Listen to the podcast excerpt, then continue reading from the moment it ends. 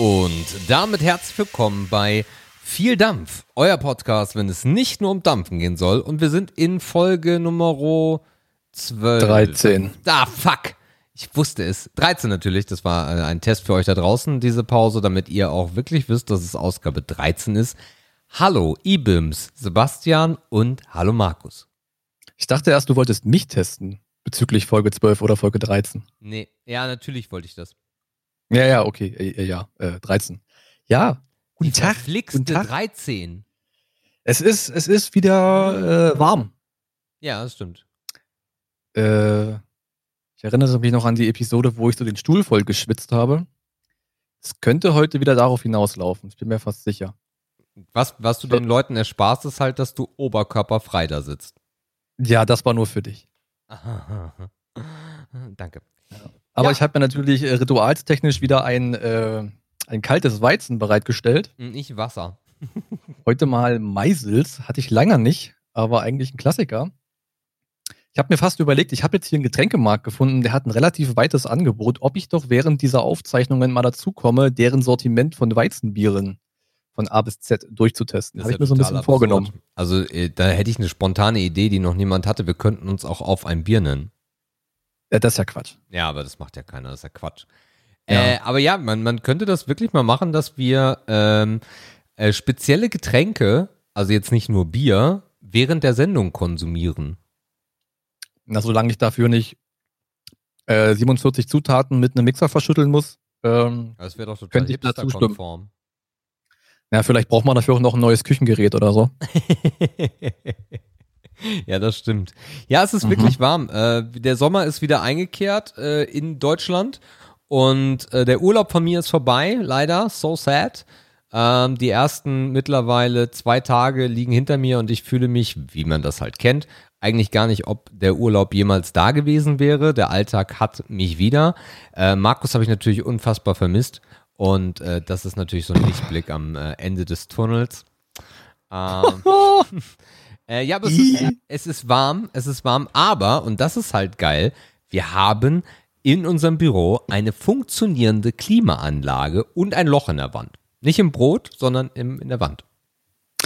Die Klimaanlage habe ich hier in meiner Wohnung auch, aber das Loch in der Wand nicht. Das heißt, ich habe die heute nicht mal angeschmissen, weil ich halt mit Schlauch aus dem Fenster wieder Ewigkeiten brauche, um hier zwei Grad runter zu kühlen, habe ich direkt gelassen. Schlauch aus dem Fenster ist halt auch immer schwierig. Ja, na, vor allem, wenn man den dafür so oft knicken muss. das stimmt. Ja. Ja, aber so, so, also wir können das auf Arbeit, können wir das sehr gut ent, entspannt hinnehmen. Äh, das Coole ist aber auch, wir haben uns wirklich die letzten Tage dran gehalten. Wir haben die Rollläden den ganzen Tag unten und machen sie erst zum Abend hoch. Super entspannt. Ich weiß gar nicht, ich habe hier so knapp über 20 Grad in der Wohnung. Sehr cool. Ja. Ist natürlich schwierig, ne, wenn man am ganzen Tag irgendwie nichts von draußen sieht. Man fühlt sich halt so ein bisschen eingebunkert. Ähm, das ist für den einen oder anderen sicherlich relativ leicht, aber manche ja nicht da. Ne? Ja, ja, das war ja das Ding. Von daher ist es mir egal. Die Katzen stört halt nicht. Jedenfalls haben sie sich noch nicht beschwert. Das kommt vielleicht noch.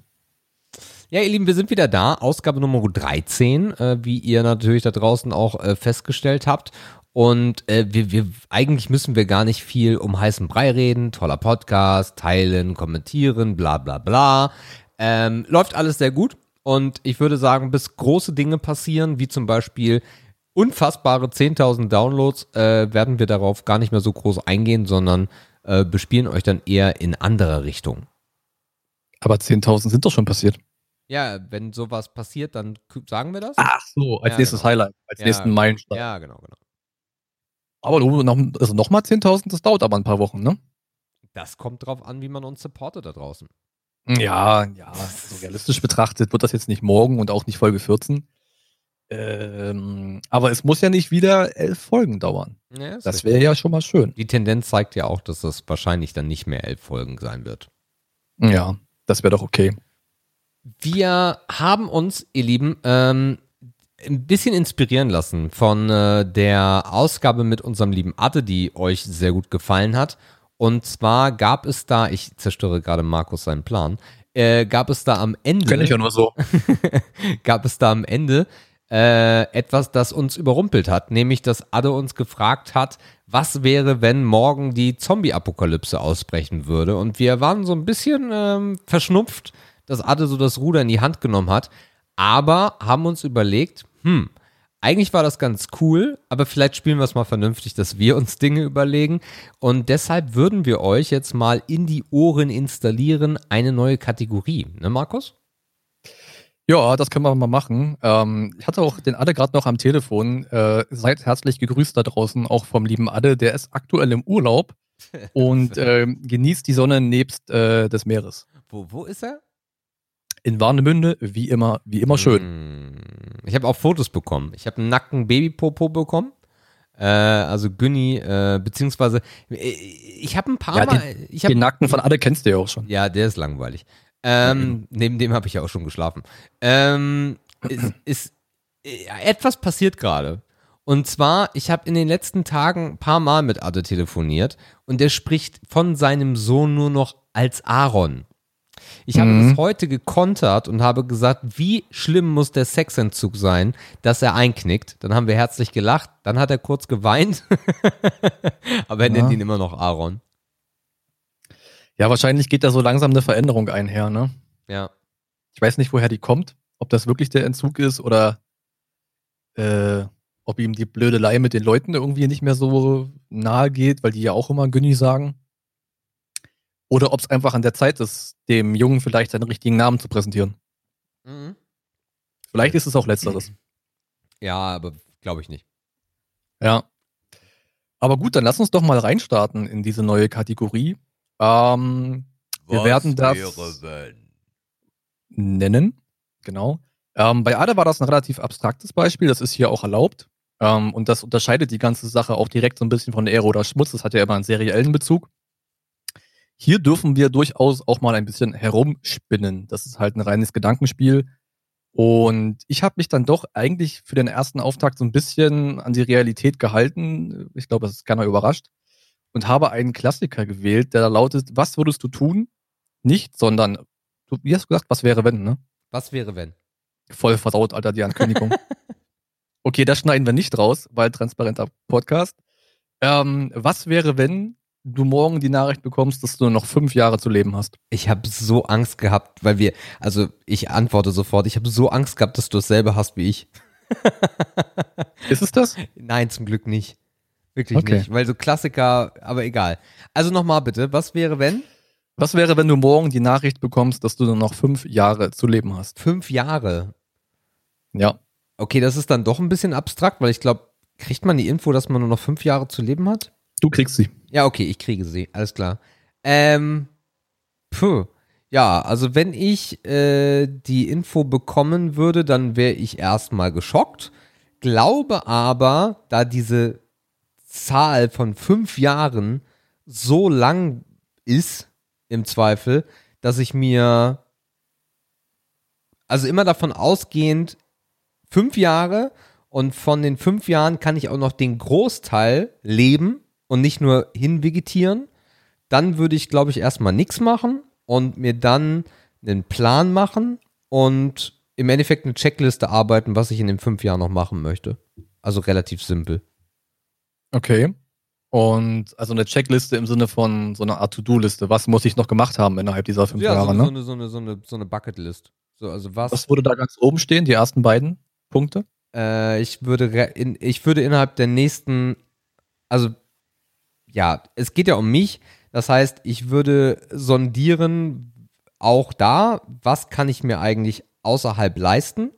Und dann wäre auf jeden Fall, dass ich instant äh, in acht Wochen oder in zwölf Wochen äh, einen Flug buchen würde mit Jördis zwei Wochen, drei Wochen, vier Wochen Amerika. Okay, das überrascht mich jetzt nicht. Ja. Was noch? Ähm, ich wäre, also ich, ich war relativ häufig bei meinen Eltern in den letzten Monaten, aber auch das würde ich mir sehr einplanen, dass ich die halt sehr regelmäßig noch sehen kann, um mir da keine Vorwürfe zu machen. Ich glaube, ich würde komplett eskalieren. Ich, wir würden fast nie mehr zu Hause essen. Äh, sondern da wirklich auch nochmal das Leben genießen, die verschiedensten Restaurants von Dresden äh, besuchen. Da sind wir ja nun mal gerade, von daher gehe ich jetzt einfach mal davon aus, dass ich jetzt nicht noch umziehen würde. Das steht jetzt nicht auf der Liste. Ähm, und äh, wesentlich mehr, wesentlich mehr Acht darauf geben, dass meine Work-Life-Balance gut ausbalanciert ist. Okay. Fünf Jahre ist gar nicht so einfach, ne, als Zeitraum. Nee, weil, weil es ist ja fünf Jahre, wenn du, also wenn ich mir jetzt vorstelle, ich kriege morgen die Info, ich bin in fünf Jahren tot, wäre das, glaube ich, gar nicht so der harte Impact für mich. Ja. Ich habe auch überlegt, ähm, in meiner Vorbereitung, ob ich sage, mache ich jetzt 15 Jahre, das ist dann so ein bisschen langweilig. Ja. Mache ich jetzt irgendwie ein halbes Jahr, da verfallen alle immer in Hysterie. Deswegen habe ich mal versucht, so ein Zwischending zu nehmen, weil das in den ganzen langweiligen Filmen halt meistens nicht vorkommt. Ja. Ja. Okay. Ja. Okay. In diesem Konzept haben wir uns jetzt aber darauf geeinigt, dass du jetzt nicht erzählst, was du machen würdest, ne? Nee, das finde ich langweilig. Okay. Das ist dann so eine, das ist dann so eine Wiederholung. Gut, dann äh, mache ich weiter und ich habe einen Klassiker, darum war ich gerade ein bisschen ängstlich, denn Oha. meine Frage lautet, was wäre, wenn du morgen eine Million Euro gewinnen würdest? ja, das ist echt ein Klassiker. Ja. Ähm, wenn ich morgen eine Million gewinne, würde ich ähm, instant ähm, beim BAföG-Amt anrufen und sagen, fickt euch, Okay. nehmt's ja. jetzt und nehmt alles. ja. Dann würde ich wahrscheinlich äh, mir wieder bessere Mobilität verschaffen. ja. Also ich habe gerade, ich verfüge gerade über ein geliehenes Auto. Das ist endlich. Das würde ich instant beenden und mich da ähm, wieder unabhängig machen. Mhm. Dann würde ich mh, eine coole Reise machen mit meinen Eltern, also mit der Familie, Schwester, Freundin, tralala. So eine Familienreise würde ich machen. Das braucht natürlich Planung, ne? kann man nicht sofort machen. Aber das würde ich auf jeden Fall anstreben. Und den Rest würde ich wahrscheinlich, bis auf kleine Sachen, die mir jetzt nicht einfallen, was weiß ich, einen zweiten tollen Monitor, aber das ist jetzt zu vernachlässigen bei einer Mille, würde ich wahrscheinlich tatsächlich erstmal zur Bank bringen. Denke ich. Ja, okay, aber irgendwas will ich aus dir rauskitzeln, was du dir unbedingt kaufen wollen würdest, es dir aber gerade nicht leistest. Außer das, was du schon gesagt hast, Autoreise. Das Ding ist, ich habe da halt, ich bin halt nicht so, das hat man auch schon mal nicht so wahnsinnig materiell eingestellt. Also ich habe jetzt keine Anschaffungen, sagen wir mal, im 100.000 oder im 50.000er Bereich, ne, damit es auch an der Mille kratzt sozusagen, damit es überhaupt auffällt. Ähm, Muss es gut, gar ein. Auto, ich Muss sag mal, ein. Auto, ein Auto kann so teuer sein. Ja, Das wäre dann ja auch schon was Grobes, ne? was Ja. dann wirklich mal auch, äh, was man auf dem Konto sehen würde, was dann fehlt. Aber ich habe ansonsten auch nichts Wirkliches, wo ich sage, das wollte ich schon immer haben oder so. okay. Ja, ich würde mir noch ein Motorrad kaufen. Ich würde den, Ah. den Motorradführerschein instant machen und bezahlen. Und ich würde mir noch ein Motorrad hinstellen. Okay. Ja. Das wäre eine feine Geschichte. Cool. Aber Ja. so, also so sagen jetzt, hey, ich gestalte die Wohnung jetzt endlich so, wie ich Bock drauf habe. Äh, keine Ahnung. Ich versuche irgendwie eine Immobilie zu kaufen oder eine Eigentumswohnung oder sowas. Das, das ist für dich nicht relevant. Das wäre sicherlich auch ein Thema, ja, aber das muss man halt dann auch wieder Ewigkeiten vorbereiten. Da muss man sich beraten lassen. Also deswegen bis da, das ist sicherlich ein Thema, dass man sich ähm, mit Eigentum probiert abzusichern. Das Thema hatten wir mit dem Adder auch. Ja. Da sind ähm, Immobilien sicherlich ganz, ganz oben auf der Liste. Könnte ich mir definitiv auch vorstellen. Dann wäre mir wahrscheinlich auch der Ort egal. Das wäre dann wirklich eine reine Anlagegeschichte. Ähm, das kann ich mir auf jeden Fall vorstellen. Aber das ist jetzt eher so ein perspektivisches Ding, ne? was für später und so Ja. weiter und so fort. Also all das würde ich jetzt mal unter diesem Geld zur Bank bringen, mal so reinpacken. Und dann einen Plan stricken für später. Okay, aber du würdest nicht irgendwelche verrückten Dinge machen in deinem Kopf. Nee, irgendwie nicht. Also, ich denke immer noch so ein bisschen drüber nach, was man krasses damit machen könnte. Es gibt ja auch Menschen, Aber- die kündigen für eine Million. Ja, manche wollen auch zum Mond fliegen. ja, das stimmt. Ich denke mal, das kriegt man für eine Mille wahrscheinlich auch irgendwie hin, ohne das zu wissen. Aber denke ich schon, dass man das hinkriegen könnte. Jobkündigen würde ich wahrscheinlich nicht. Vielleicht würde sich da was ändern, aber einen geregelten, mit Arbeit gefüllten Alltag zu haben, vielleicht nicht acht Stunden, vielleicht vier oder fünf, wäre durchaus eine feine Sache. Aber ganz ohne Arbeit, ich meine, ich bin 30, ne? mit einer Mille komme ich halt nicht bis 80. Ich wollte gerade sagen, das, darum habe ich eine Million gewählt, weil wenn man jetzt so 20 Millionen sagt und die nicht versteuern müsste, dann Mhm. kann man schon darüber nachdenken. Also Ja. die Frage ist natürlich auch immer, äh, macht einen das glücklich? Ja, also 20 Millionen und dann einen Plan stricken, hey, ich zahle mir davon nur so und so viel aus und kann jetzt mein Leben einfach leben. Ähm, da ist natürlich auch immer die Frage, macht das glücklich und macht das nicht eher mehr Probleme? Und genau deswegen habe ich halt die Million gewählt, weil damals, so vor 20, 30 Jahren, hat man noch gesagt, die erste Million ist die schwerste. Danach äh, subventioniert sich das selber auf ein Konto, das wächst einfach, aber die Zeit ist halt vorbei. Ja, die Zeit ist halt auch oft aktuell, aufgrund der aktuellen Zinsstruktur gar Ja. nicht mehr so leicht. Das Geld liegt halt nicht und wird mehr, sondern leidet eher an der Inflation. Ähm, Das heißt, es wird eigentlich eher weniger, wenn es unberührt bleibt. Ja. Ähm, was wollte ich gerade noch sagen? Aber das ist ja auch ein klassisches Thema, ne? Wie glücklich macht Geld wirklich? Oh ja. Glücklich würde es mich höchstwahrscheinlich jetzt nicht wirklich machen, aber es ist halt immer dieses Geld macht nicht glücklich, aber es beruhigt. Ja, Sicherheit. Ne, das- ja, Das ist halt so ein Ding, das ist ein Sicherheitsaspekt. Man weiß halt, okay, man kann ein paar Dinge ausprobieren und man fällt halt immer irgendwie auf einen ganz weichen, auf einen ganz weichen Boden. Mm, Dann ist man natürlich hier und da sicherlich auch mal risikofreudiger oder spontaner. Ja, und wer weiß ja auch, ich, man weiß ja auch gar nicht, wie ein Geld charakterlich verändern würde. Ne? Man kann sich jetzt hier als den stabilsten Typen auf Erden selbst hinstellen oder ja, so an sich selbst glauben, ne? aber man weiß am Ende doch nicht, was passiert. Man hat da, glaube ich, schon viele Leute gesehen, die man als wesentlich stabiler oder für wesentlich stabiler gehalten hat, die dann aufgrund der Kohle einfach ein ganz anderer Mensch geworden sind. Also das spielt ja auch eine Rolle. Das ist bei einer Million vielleicht noch nicht so crazy, obwohl da auch viele mit abgestürzt sind. Oh ja. Ähm, also das wäre wahrscheinlich noch der spannendere Teil, zu gucken oder über das Umfeld mitzubekommen, was nicht, nicht was mache ich mit dem Geld, sondern was macht das Geld mit oder aus mir. Ja, definitiv. Also ich habe ähm, ich habe im Bekanntenkreis Menschen, die wesentlich mehr Geld zur Verfügung haben als ich. Ich weiß aber auch noch, wie ich drauf war, als ich halt mein erstes äh, Gehalt bekommen habe als Friseur und voll stolz auf diese Summe war. Und heute könnte ich mir nicht mehr vorstellen, wie ich davon leben soll.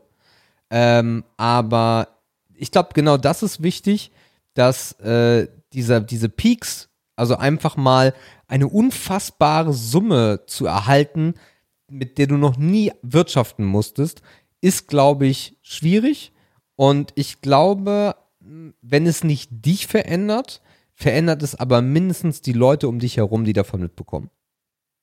Ja, ähm, spannend ist natürlich, also das wäre halt eine geile Herausforderung, dass man sich das Ziel steckt mit allen Kenntnissen, die man hat, Betriebswirtschaft, Marktwirtschaft, ähm, Volkswirtschaft.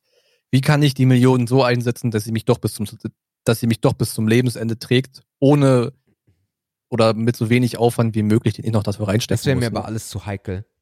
Also, Naja, man, man kann daraus ja noch irgendein Geschäftsmodell stricken, ne? aber das ist halt, das ist so eine Mega-Challenge. Ich habe jetzt Ja. einmal diese Chance und wenn ich jetzt alles richtig mache, dann werde ich im Leben nicht mehr viel Stress haben. Bis auf den, der, äh, bis auf den Anteil des Stresses, den Geld nicht regeln kann. Ne? Gesundheit und so weiter ist ja, klar, sind wir uns einig. Das wäre halt so eine richtig geile Challenge, die halt äh, wahrscheinlich automatisch Spaß machen muss. Wenn man es denn richtig anstellen kann oder zumindest Pläne oder Ideen im Kopf hat. Das Umfeld ist dann wieder spannend. Ähm, dann kann man auch direkt mal den Gegencheck machen, wie viele Freunde man wirklich hat. Wie viele man vielleicht nicht mehr hat oder wie viel man auch nie hatte. ja. Ähm, was wahrscheinlich auf jeden Fall passieren würde, ist, dass man wahrscheinlich einige neue Freunde hat. Die da, oder die zumindest so einen Platz einnehmen wollen würden. Ja, aber Das die habe ja ich schon immer aus meinem. Leben rausgestrichen. Also jetzt, Ja, aber da würden wieder einige klingeln, das steht fest. ja, lass sie klingeln. Also da Ja. bin ich leider sehr abgeklärt mit 33, weil ich zu viel Erfahrung damit gemacht habe. Jo. Das kann ich, glaube ich, schon mittlerweile relativ gut einschätzen, wer das ernst mit mir meint und wer nicht. Aber es ist Ja. Man sieht es ja auch bei sehr vielen Leuten, die viel Geld haben, dass es halt auch zur Einsamkeit führen kann. Ne? die haben, also das, das, wie gesagt, das kenne ich, das kenne ich selber. Also die haben wirklich wenig Freunde, äh, aber dann wirklich gute. Äh, und das, das, meistens spielt sich das ja auch immer in solchen, ja, wie soll man sagen, in solchen Gehaltskasten ab. Also es gibt ja selten äh, Leute mit verdammt viel Geld, die, also jetzt total plump in die Welt rausgerufen. Ne? Also wenn ihr da draußen unfassbar viel Geld habt und habt unglaublich viele Freunde, die Hartz IV bekommen oder Mindestlohn, so what. aber so die Wahrnehmung von Leuten, die Geld haben, die wirklich Geld haben, die bewegen sich auch meistens in ihren Kreisen. Es ist ein anderes Milieu, ja, was Ja. man dann entweder schon hatte ähm, oder was man, wo man dann wahrscheinlich einfach reinrutscht, ne, weil man dann sich mit anderen Leuten umgibt, Ja. weil man vielleicht einen anderen Geschäftszweig verfolgt, weil man neue Geschäftspartner kennenlernt, die haben wieder ihr eigenes Milieu oder weil man auf einmal sich den teuren Tennisclub leisten kann, wo auch wieder andere Leute rumlaufen. Ist jetzt sehr plakativ, ne, Ja, aber ihr wisst, was gemeint ist. Das heißt, das Umfeld wird sich wahrscheinlich automatisch verändern. Schön ist es natürlich, wenn man das alte Umfeld noch ein bisschen mitziehen kann Ja. wenn es einem das wert ist oder wenn es die Menschen wert sind. Und wenn die damit klarkommen. Ja, klar. Ja. Sicherlich. Ja, Cool. Das äh, zu was wäre wenn? Ach so, und ich würde noch meinen 30. Geburtstag nachfeiern. Das schulde ich den Leuten auf dem Land noch. Nur den auf ich dem nicht Land? geschafft. Äh, ja, habe ich meistens immer auf dem Land gemacht. Ich habe in Berlin selten groß gefeiert. Äh, auf dem Land ist das einfach. Hast du Einfacher ein Törtchen gemacht? Was habe ich Du gemacht? hast gar keine Törtchen in die Küche gestellt, ne? Nee, habe ich nicht gemacht. Wow. Ich hatte auch einen Chef, der hat mir auch nicht gratuliert. Also nur auf äh, Hinweis. Das Also ist ja ein zieht, Schwein. zieht sich ja durch. Schwein. Cool. Ähm, ja, mal gucken, was aus diesem Segment noch werden kann. Ich denke, da kann man wieder einiges draus ziehen. Bin mal gespannt, wenn wir die ersten Krankeneinfälle haben, so wie es Ada hatte. Äh, das kann hier noch lustig werden. Und mal gucken, wie hart sich es auch überschneiden wird mit eventuell anderen Segmenten, die wir hier ständig bedienen wollen. Kurzer Abriss vorab. Was sagt ihr dazu? Also am Ende, eigentlich, eigentlich bitten wir immer erst am Ende um Feedback, aber jetzt schon mal zum Vormerken. Wir freuen uns dahingehend über Feedback, ob euch das interessiert, ob euch die Form gefällt. Lasst es uns wie immer sehr gerne wissen. Oder auch Ideen. Also, wenn ihr Ideen einstreuen wollt zu irgendeinem Segment, äh, dann tut das gerne, weil ansonsten wählen wir das einfach random aus, wie wir Bock haben. Oh, wie ich hier am Schwitzen bin, ey. Ich merke das schon. Ich merke das an dir selber, wie warm dir ist. Ja, ich, das Ding ist ja, also ich höre mir ja immer alle Folgen zumindest sequenzweise an. Und ich merke, dass ich das langsam etwas besser hinkriege, sehr deutlich zu sprechen. Das ist aber für mich echt ein Aufwand, weil ich eher so der Nuschler bin. Und das strengt wirklich an, wenn man versucht, die Kusche aufzumachen und die Worte nicht so abzuschneiden, zu verschlucken. Und das führt in der Tat auch zu etwas äh, Schweiß. Du bist ja aber auch Aber so ein bisschen Dialekt geprägt. Dialekt geprägt, glaube ich, das geht. Also dafür muss ich mich, glaube ich, nicht groß verstellen. Ähm, also das Aber ist zumindest meine eigene Wahrnehmung. nicht eher so diese Nuschelgeschichte? Na, ich habe schon immer genuschelt. Das hat mit Berlin nichts zu tun. Und also ich bin nach wie vor der Meinung, dass ich mir aus zehn Jahren Berlin sehr, sehr, sehr wenig angeeignet habe. Im Vergleich zu einem Ur-Berliner. Also ich als, als Nicht-Berliner würde dich immer dort einordnen. Von Ja. Day One. Das Ding ist, wenn wir zum Beispiel mit den Jungs aus der Heimat zusammensitzen, ne, wir sind ja im Süden von Brandenburg groß geworden, dann rutschen wir eher so ein bisschen in das Sächsische rein. Jetzt nicht vom Dialekt her, aber so Wortwahl, Endungen und so weiter. Deswegen So. habe ich mit dem Berliner gefühlt eigentlich eigene Wahrnehmung wenig zu tun. Ja, Aber es stimmt, jemand, der es nicht weiß und sich eine Ecke aussuchen müsste, würde vielleicht diese wählen. Das stimmt, ja. Ja. Direkt nochmal einen Schluck nehmen. Ah, wunderbar. Cool. Ähm, wollen wir ein bisschen Dampf-Content machen? Oh ja. Gerne. Ja, da bleibt uns ja eigentlich nichts anderes übrig, als mal wieder die Legacy-List äh, zu bedienen. Für die Menschen, die sich gewundert haben, dass wir eventuell Lücken auf vieldampf.com slash legacy liquids haben, das war gewollt. Wir haben zum Beispiel in Folge 10 ein Loch und in Folge 12 ein Loch, weil wir einfach nichts hatten, weil wir keinen guten Einfall hatten und so weiter und so fort. Heute sind wir aber wieder am Start. Hm, willst du oder soll ich? Nee, fang du an. Ich fange mal an. Und zwar habe ich, das war noch zu meiner Zeit als Shopleiter, ähm, nach einer Berliner Messe, das müsste 2017 gewesen sein, ähm, so ein kleines Care-Paket bekommen von einem Hersteller aus UK. Und zwar war das äh, Vapor Master. Also Vapor Master schreibt sich genau, wie man spricht. Ähm, und zwar haben die auch mitgeschickt Lemon und den ganzen üblen Kram, den man kennt, den man nicht mag. Aber was die auch hatten, die hatten ein Liquid dabei, was sich äh, Black Current Tunes nennt. Heute heißt es Black Current Blast. Ich habe extra nochmal nachgeschlagen. Dieses Liquid gibt es noch, es wurde nur umbenannt. Also wenn ihr danach suchen wollt, heute Black Currant, also quasi die schwarze Johannisbeere, Blast. Und was das ist, das ist einfach eine gute Single schwarze Johannisbeere, die man, also die ich jetzt noch nicht so oft auf meinem Weg getroffen habe, gerade als ähm, als fertiges Single Flavor Liquid. Ne, in einer 50 ml Flasche ist das ein Shot rein oder halt kein und nur Base. Als Aroma habe ich das schon öfter mal gehabt, dass ich meinte, okay, das ist eine gute Single Blackcurrant Frucht, zum Beispiel von Baker's Flavor und so weiter. Als Liquid habe ich es noch nicht gehabt und das schmeckt wirklich nach der puren Frucht. Es ist nur ein kleines, kleines bisschen süß ähm, und es hat quasi null Keulverschleiß. Also für die Menschen, die jetzt nicht dampfen und die wissen, nicht mit dem Wort Verschleiß umzugehen. Es gibt immer Liquids, die haben Inhaltsstoffe wie zum Beispiel Sweetener, die in der Verdampfungseinheit relativ viel Verschleiß verursachen, wo dann ein Wechsel nötig ist oder eine Wartung im weitesten Sinne nötig ist, um das mal ganz plakativ darzustellen. Ein Check. Ein Check-up, der TÜV, egal. Und das müsst ihr hier nicht machen, weil, wie gesagt, es ist wenig, wenig Süßungsmittel drin, wenig Sweetener. Es schmeckt nach der puren Frucht. Es ist so richtig schön säuerlich, wie die schwarze Johannisbeere ist. Und es ist nur ganz, ganz leicht süß. Ich habe davon eine Flasche bekommen, noch zwei bestellt. Und ich habe vorhin geguckt, ich dachte, ich hätte noch eine. Nach dem Motto hebe ich mir später auf. Ich habe keine mehr gefunden. Also ich habe da in der Tat schon drei Flaschen von weg. Und die sind jetzt noch ein, noch ein großer Pluspunkt. Die sind echt günstig. Ich glaube, die kosten sieben Pfund für 50 ml. Das ist ein Schnapper. Okay. Ja. Ähm, bei mir äh, neigt sich die Kategorie Legacy Liquids so ein bisschen dem Ende zu. Weil oh, endlich. Ich, weil ich halt. Ich muss nicht mehr, ich muss, ich muss nicht mehr kratzen. Weil ich äh, unfassbar treu bin äh, in dieser ganzen Dampferphase meinen Liquids. Äh, von daher habe ich euch schon relativ viel von dem genannt, äh, was es da so gibt. Äh, da fehlen noch so ein, zwei Sachen, die ich äh, selber produziert habe, beziehungsweise selber kreiert habe. Die sparen wir uns aber aus. Ähm, aber die kann ich, die will ich heute nicht, die will ich euch nicht um die Nase reiben, weil das hat immer so ein bisschen Geschmäckle. Aber äh, in dem Kramen in meinem Kopf und auch den alten YouTube-Videos ist mir etwas äh, wie Schuppen von den Augen gefallen, äh, nämlich äh, von Dinner Lady. Äh, das Liquid Lemon Tart.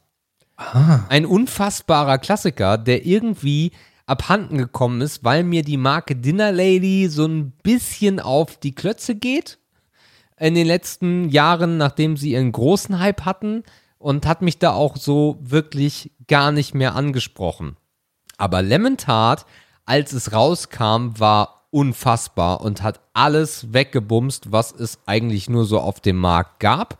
Das kommt aus einer Zeit, als, ich bin der Meinung, korrigiere mich, wenn ich falsch liege, aus einer Zeit, wo man in großen Flaschen noch Nikotin haben durfte. Positiv. Ja. Ähm, und kam in Glasflaschen daher. Das. Leider auch positiv. Ja. Das war und kommt immer noch leider positiv. Das ist äh, damals ganz cool gewesen, weil, ey, krass, Glasflaschen, Pipette, das war damals so das Ding. Und dann hast du es im Zweifel umgefüllt oder wie auch immer erstmal zu Lemon Tart. Was ist Lemon Tart? Lemon Tart ist ein, ein, ein Kuchen mit einer Zitronencreme und der Hersteller sagt auch Bizet. Äh, Bizet habe ich eigentlich relativ wenig äh, Berührungspunkte, außer dass mein Opa, äh, wenn wir einkaufen waren beim Bäcker, dann gab es immer so ein Stück Torte oder so ein, so ein Kuchen oder was auch immer. Und da gab es Bizet und mein Opa liebte Bizet. Ich fand das total ekelhaft weil es eigentlich nur hart gewordene Zuckerpampe ist. Ab, aber das merkst du eigentlich in Lemon Tart gar nicht. Lemon Tart ist wirklich eine unglaublich geile, frische Zitrone, ein bisschen cremig, ein bisschen kuchig und war damals so einfach noch nicht, das gab es noch nicht. Das gab es vorher nicht, das war da, das schlug ein wie eine Bombe, perfekt. Dann haben die so ein bisschen rumkreiert, hatten da so ein paar Kuchensorten dabei und dann finde ich persönlich, dass Dinner Lady komplett abgedriftet ist und äh, nicht mehr den Fokus behalten hat und dann auch nie von den Glasflaschen weggegangen ist. Von daher hat sich das dann irgendwann normalisiert und darum habe ich es auch vergessen. Aber Dinner Lady Lemon Tart, ein Klassiker der Moderne, die äh, sehr, sehr gut waren. Das hat man ja ganz oft, ne? wenn du als Hersteller so einen unglaublich krassen Hype wie wir es, glaube ich, in der neueren Dampferzeit nach Limitat nicht wieder erlebt haben, kreierst oder verursachst, wie willst du, wenn du die Trauben so hochhängst, da jemals nochmal rankommen? Ja, indem du auf dem Boden bleibst. Also es ist ja genauso, du bist ein Typ und der stottert und singst auf einmal Bi Babababo und das Ding geht durch die Decke, dann ist es verdammt schwer, das noch zu toppen. Aber es geht gar nicht um das noch toppen. Also ich rede von klassischen One-Hit-Wondern da draußen, sollte eben bekannt sein, Scatman äh, und viele andere. Aber ich glaube, die Kunst ist eigentlich, gar nicht den Anspruch zu legen von etwas unfassbar Geilem, dass du etwas unfassbar Geileres machen musst, sondern wenn du wenigstens zu 80 Prozent an die Qualität rankommst und dir auch die entsprechende Zeit lässt, dann glaube ich, kann das funktionieren. Hm. Also den Vergleich mit dem finde ich prinzipiell schwierig. Ähm, man muss auch so ein bisschen die Zeitschiene betrachten, wo es diesen Hype gab. Ja, das war ja, die haben ja in so eine Zeit gestochen, wo du mit einem Liquid wirklich noch äh, die Kanäle, Social Media, die Dampfershops on und offline komplett erobern konntest. Es ist ja mit zunehmender Zeit immer schwerer geworden, mit einer Flüssigkeit im Dampferbereich noch richtig hart zu erobern. Aber nicht in das der NNA, ja, gebe ich dir recht. Das ist das eine Ding. Das zweite Ding ist, dass sie es ja versucht haben. Ne? Das heißt. Ja, lass mich kurz antworten, dann kannst du vielleicht besser antworten. Die anderen Sorten, die gekommen sind, waren aber in der gleichen Zeit. Also jetzt nicht mhm. Dinner Lady die Sorten, sondern das, was danach kam, kam nicht viel später. Ja. Danach haben die ja diese Sommerserie rausgebracht. Ja. Ne? Die war eigentlich auch sehr erfolgreich. War halt eine ganz andere Schiene. Findest du, dass aber die erfolgreich war? Die waren für ihre Zeit sehr erfolgreich. Also wenn man sich an das Black Currant, an das Cola erinnert, ja, okay, an das ja, Bikini ja. Strawberry. Ja, ja, stimmt. Ich denke, die haben super performt. Deren Schwierigkeit war nicht der Sommer, sondern der darauffolgende Winter. Weil dann mussten sie sich wieder auf ihr Kern, also da, auf darauf äh, fokussieren, wo sie herkamen, wo der Hype herkam, nämlich mit dem kuchigen Kram. Und dann haben sie halt gemerkt, okay, Dinner Lady, das ist die Messlatte. Sommerliquids ist egal. Das lief so nebenbei. Das ist eine andere Serie. Das war auch schön, aber jetzt müssen wir wieder irgendwas Geiles machen, was kuchig, was Winter und was die kalte Jahreszeit abdeckt. Und da hast du gemerkt, da standen sie sich vielleicht irgendwie selber im Weg, die Idee hat gefehlt oder was auch immer. Und danach haben sie ja nochmal drei Sorten rausgebracht. Da war zum Beispiel auch ein Orange Tart dabei. Da könnte man mit bösen Zungen äh, vermuten, dass sie die Tartnote, die ja so erfolgreich war, mal gelassen haben aus Sicherheitsgründen. Ey, das war unser Erfolgsgarant. Die Tartnote, die lassen wir, aber wir machen mal eine andere Frucht dazu. So, das kann man daraus schließen. Daneben war noch ein Apfelkuchen, der war total gewöhnlich und dann war noch irgendwas mit schwarzen Beeren oder so, das war jetzt auch nicht der Reißer.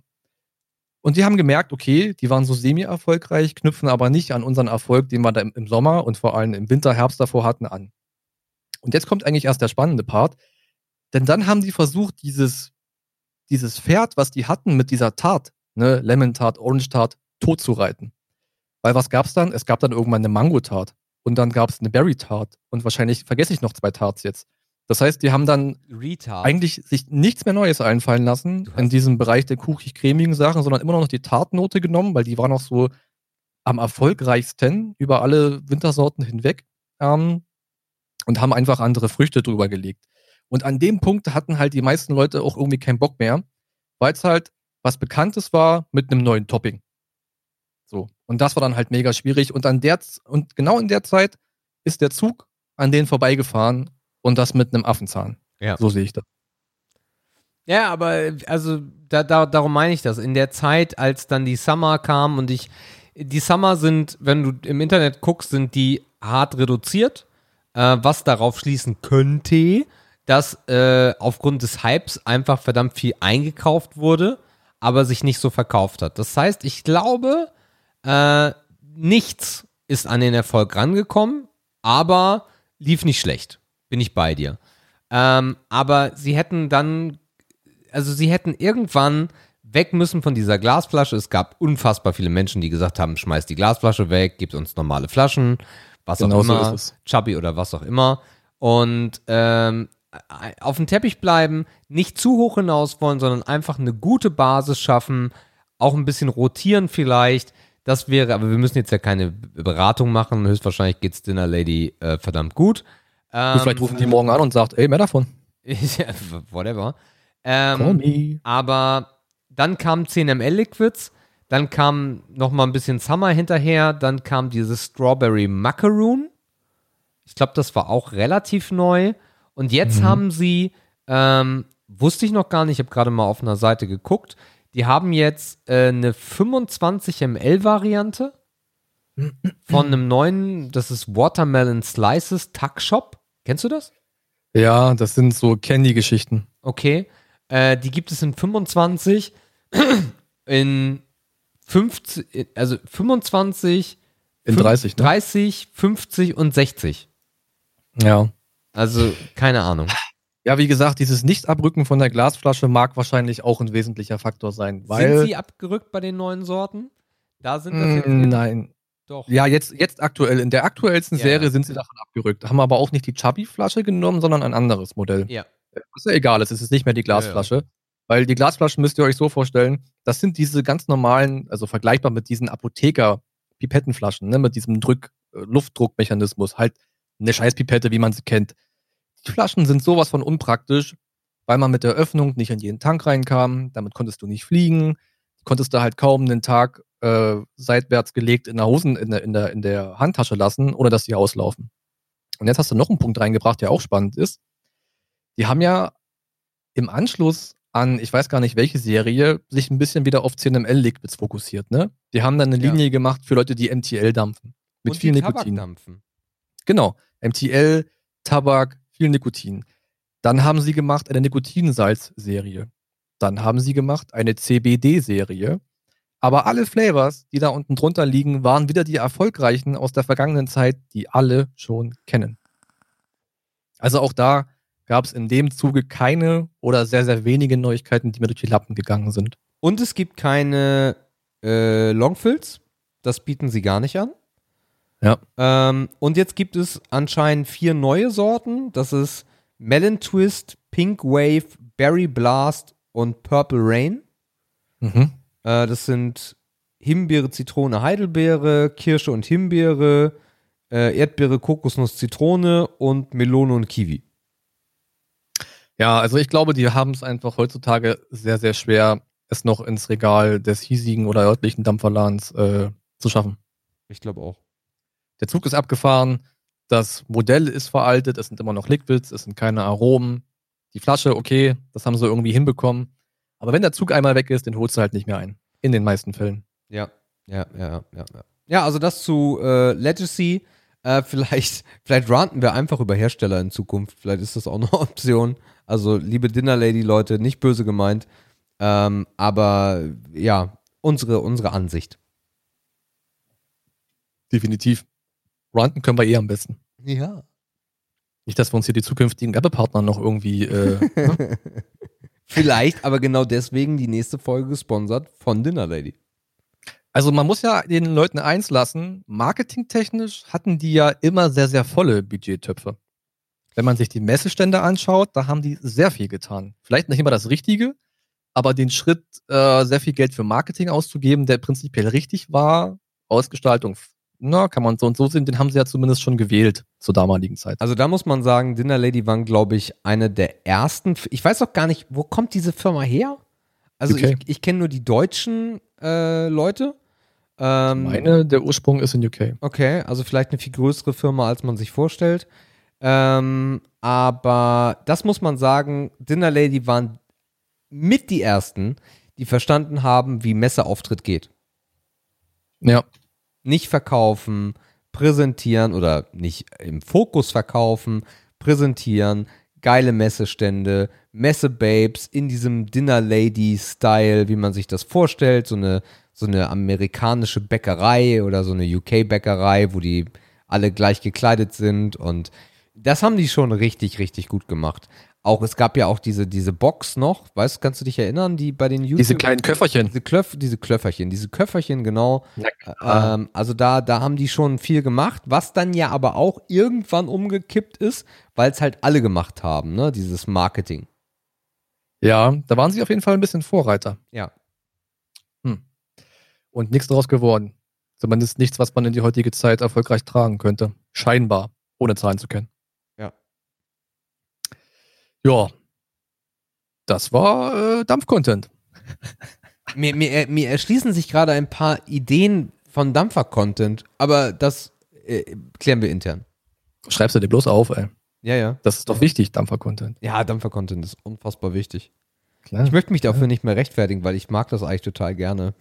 Ich habe neulich schon ähm, auf einen vieldampf.com, also auf dem Homepage-Kommentar geantwortet, vielleicht wird das der neue Running Gag. Mit dem Dampfer-Content auch schon wieder und ja, brauchen wir dringend und na, mal gucken. So, mal gespannt. Ähm, wir haben uns noch was weiteres überlegt. Ähm, das ist diesmal aber in Zusammenarbeit entstanden. Und zwar wollen wir heute auch wieder die Kategorie Glaubst du bedienen. Ähm, das haben wir eigentlich in der Vergangenheit nicht abgesprochen. Diesmal haben wir es aber getan, weil es irgendwie so eine spontane Idee war, die von dir kam, Sebastian. Und weil wir da gesessen, also äh, um das genau zu sagen, wir sitzen ja gegenüber und haben uns überlegt, ob wir diese Kategorie noch weiterführen können, weil für uns, glaubst du, relativ schwierig ist aktuell dort Themen zu finden? Also auch hier, wenn ihr irgendwas in dieser Kategorie verarbeitet haben wollt, schreibt uns einen Kommentar. Ähm, und aus mir also für mich gibt es so noch, also der, der lustigste Punkt ist immer, oder was heißt, der ist nicht lustig, aber der fällt mir dann immer ein, glaubst du an den Heiligen Krieg? Das ist aber ein Thema, was irgendwie komplett Murks ist. Aber irgendwie fällt mir das ein. Und dann platzte aus mir Folgendes raus. Ja, die Frage ist, äh, glaubst du an Monogamie? Ja. Wie zu, ist das wirklich rausgeplatzt oder das hast du da? Ist wirklich rausgeplatzt. Okay, okay. Äh, okay, die, okay. Die, die, die, die Verkettung meiner Gedanken war, das muss ja irgendwas mit glaubst du, mit einer, mit einer Glaubensrichtung, mit einer, mit einer wirklich tief verwurzelten äh, Einstellung zum Leben haben. Und dann ploppte auf einmal Monogamie auf. Ja.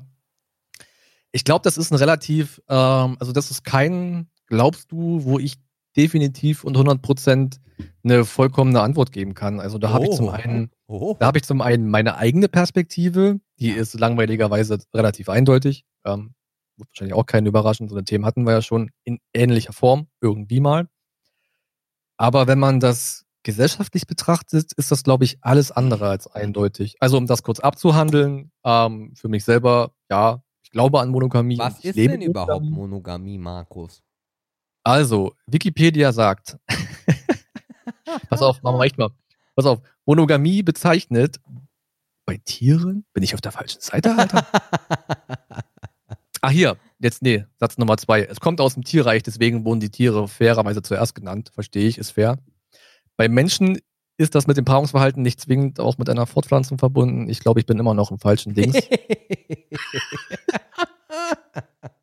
naja, egal. Also das ähm, Wörterbuch Monogamie. sagt auf jeden Fall Substantiv feminin, die zusammenleben mit nur einem Partner, einer Partnerin. Ist es wirklich nur das Zusammenleben? Das ist schon mal die erste Frage.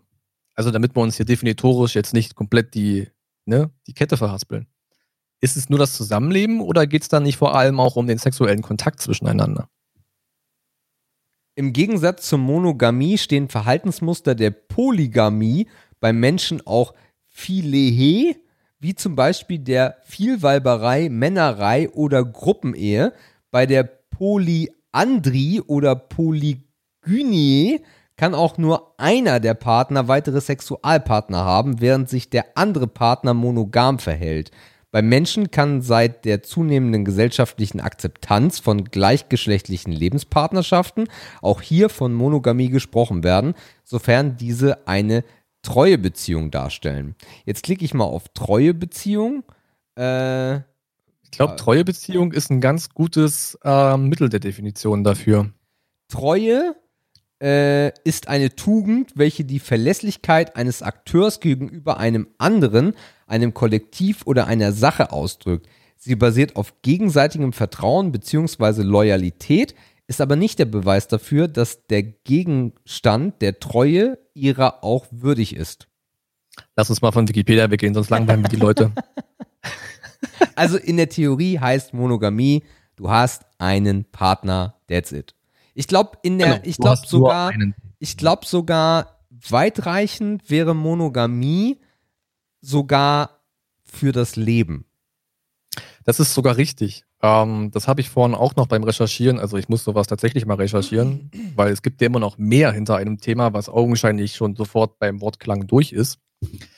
Ähm, und das ist es tatsächlich. Das heißt, klassische Monogamie zielt tatsächlich darauf ab, dass man einen Partner hat und ihn bis zum Tag des Todes an der Seite auch behält. Ja. Und spätestens an der Stelle merken wir ja, oder können wir uns die Frage stellen, ob der Mensch dafür gemacht ist oder nicht. Denn allein die Scheidungsraten, auch hierzulande, sprechen da irgendwie eine andere Sprache. Ja, also ja, richtig. Ähm, ich, ich antworte dann mal darauf, auch wenn ich jetzt noch für mich nicht selber geantwortet habe. Interessant finde ich daran, dass ja eigentlich äh, in der Theorie und auch in der Vergangenheit immer Männer eigentlich in diese Rolle reingedrückt wurden, dass die nicht genug haben mit einer Frau und auch mit anderen schlafen wollen. Die Realität zeigt aber, dass es eigentlich ein relativ ausgeglichenes Ding ist, dass beide Geschlechter äh, unterwegs sind. Mhm. Ja, das stimmt. Ähm, also bevor wir jetzt in diese ganze gesellschaftliche Richtung abdriften, ich glaube, wir beide sind uns einig für uns selbst, dass Monogamie erstmal das Ding ist. Mhm. Punkt. Für uns selbst Ein in unserem Zahlen aktuellen noch, Leben. Ein bisschen Zahlenwerk noch. Aktuell. Kann, er, er kann auch nicht ohne Zahlen. aktuell. Äh, wer wird häufiger von Detektiven erwischt beim Fremdgehen? 42% Frauen, 58% Männer. Da würde ich die These aufstellen, dass die anderen 16% Frauen einfach nicht erwischt werden. Weißt du, ich versuche das Ganze hier gerade auf eine wirkliche, auf eine wirklich sozialwissenschaftliche Ebene zu bringen. Und du kommst mit den Zahlen von den RTL-Detektiven. die Trovatos sind da. Die Trovatos. Das passt doch jetzt gerade nicht zusammen. Achso, Ja. sorry. Aber durchaus äh, nachvollziehbar. Ähm, ich glaube, das ist kein. es gibt kein ja auch Ding. eine Hotline 0800 33 33 583. Kann man anrufen. Und was sagen die dir? Das ist die A-Plus-Detektive. Ach so, die recherchieren dann. Also die spionieren. ja, sind Trovatos. Die Mono. Ach du Schreck. Ja, gut. Ähm, aber das, was du ansprichst, ist eigentlich gar nicht so unspannend, wenn du auf das Geschlechterverhältnis hinaus willst. Denn wenn man sich andere Kulturen anguckt, dann sieht man ja, ähm, dass es dann durchaus doch ein Ungleichgewicht gibt, was äh, Monogamie oder auch Polygamie äh, angeht. Ne, guckt man in, in den arabischen Raum, in den afrikanischen Raum, da sieht man halt, dass es da ganz anders ist und dass die Monogamie ja eher so ein Ding der westlichen Sphäre zu sein scheint. Also ist das halt auch nochmal ein Ding, über welchen Punkt auf der Erde reden wir eigentlich? Ne? Reden wir über den Westen? Reden wir über, ne, über, über den arabischen Teil, über den afrikanischen Teil? Und das ist wahrscheinlich auch ein Ding, wo das so ein bisschen herrührt oder wo das vielleicht auch herkommen könnte. Ja, also vielleicht, vielleicht greifen wir noch mal einen Schritt vorher, dass wir für uns klar sind. Wie sieht's bei dir aus? Das hatten wir doch gerade schon. Okay, Ähm, du hast es so im Nebensatz, hast du so, ja, war ja klar. Also jetzt, wenn man das ganz hart auf die Definitionsebene bringt, Ja. dann habe ich ja allein aufgrund des Umstandes, dass ich bisher mehr als eine Lebenspartnerin hatte, Ja, die Monogamie nicht vollzogen ja. und bin daher Anhänger der seriellen Monogamie. What the fuck? Möchtest Genau, das bedeutet Wikipedia nämlich-? Genau, ja. dass zwei Individuen so lange mit einem Lebensabschnittspartner zusammenleben, wie es für sie passend erscheint. Danach wechseln sie in die nächste, ebenfalls monogame Beziehung. Ja. Also, Das, da kann ich mich wiederfinden. Mhm. Also für mich bedeutet Monogamie eigentlich eher nur, dass wenn ich einen Partner habe, bin ich ihm treu. Also das wäre jetzt grundsätzlich, weil dieses klassische, du lernst dich irgendwie in der Schule kennen, kommst zusammen und stirbst irgendwann verheiratet miteinander, das ist ja heute eher unwahrscheinlich, das ist ja schon lange unwahrscheinlich. Von daher ist monogam für mich einfach, ey, ich habe einen Partner, ich habe eine Frau, äh, bin verheiratet oder auch gleichgeschlechtlich, whatever. Und äh, solange ich mit dieser Person zusammen bin, bin ich der treu und habe nicht aktiv vier Frauen. Und da bin ich ein definitiver Fan von. Ja. Ja, ja. Also nicht von den vier Frauen, sondern von der Monogamie. Ach so, okay, Ja. verstehe. Ja, ähm, man kann das sicherlich auch noch ein bisschen auf die Generationen äh, herunterbrechen. Ich glaube, dass die Generation unserer Großeltern da noch wesentlich anders geprägt waren und die wahrscheinlich die komplette Monogamie sehr, sehr oft durchgezogen haben. Ja. Das heißt, ne, das ist in der Generation einfach noch so dieser, das sind halt auch äh, Kriegsgenerationen, Sicherheitsgedanke, zusammen harte Krisen durchgestanden. Wir haben zusammen einfach auch Phasen überlebt, wo man hätte auch nicht überleben können. So dieses, ne, so, so Dinge durchkämpfen, Schweiß zusammen Ding, so ein Sicherheitsgedanke einfach. Ähm, aber ich glaube, dass das heute auch noch eine Rolle spielt, denn Sicherheit spielt wahrscheinlich da auch eine große Rolle, wenn man sich heute entweder für Monogamie oder auch für diese, wie heißt es noch gleich, äh, serielle Monogamie entscheidet. Ne? Mhm. Denn man weiß halt so ein bisschen, was man hat. Und was man an dem anderen hat. Mhm. Mhm. Mhm. Ja.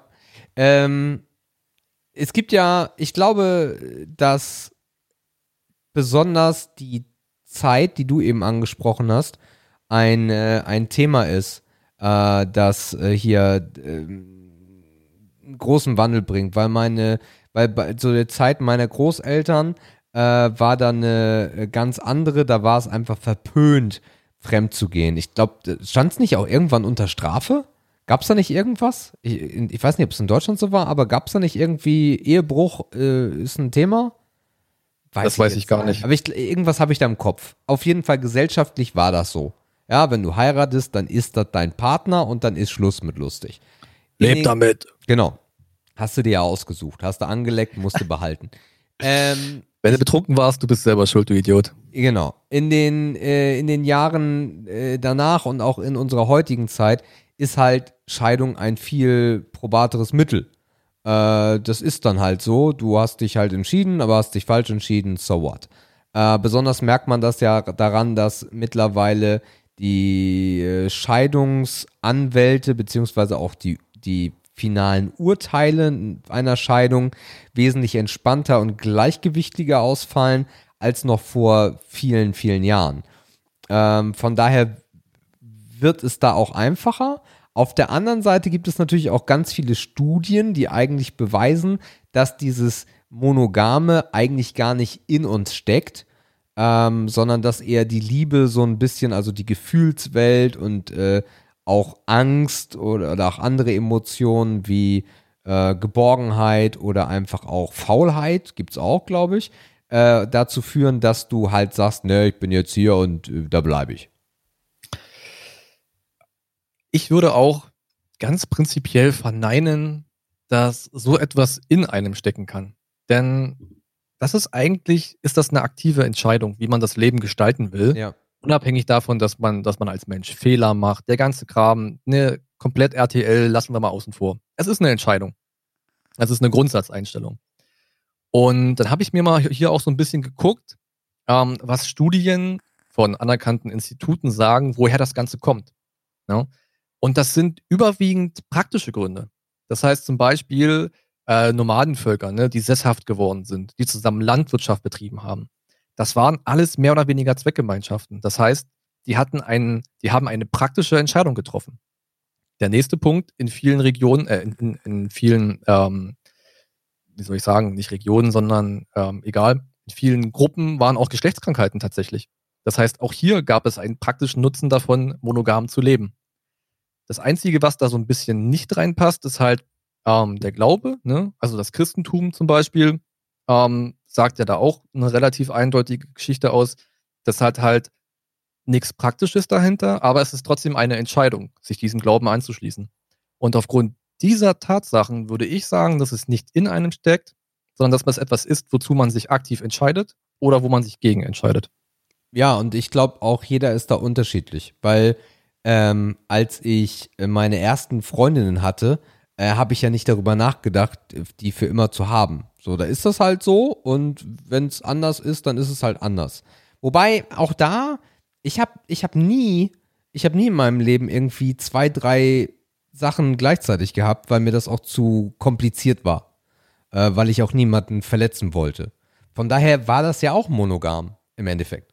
Ähm, aber ich finde, äh, wenn am, ganz am Anfang äh, der, der Phase, wenn du, wenn du mit anderen Menschen in äh, Kontakt kommst und dann auch in sexuellen Kontakt, ist ja besonders dieser sexuelle Kontakt das, warum Menschen miteinander zusammenkommen. Äh, Tinder zeigt es ja auch sehr deutlich, dass das Was? auf jeden Fall ein Thema ist.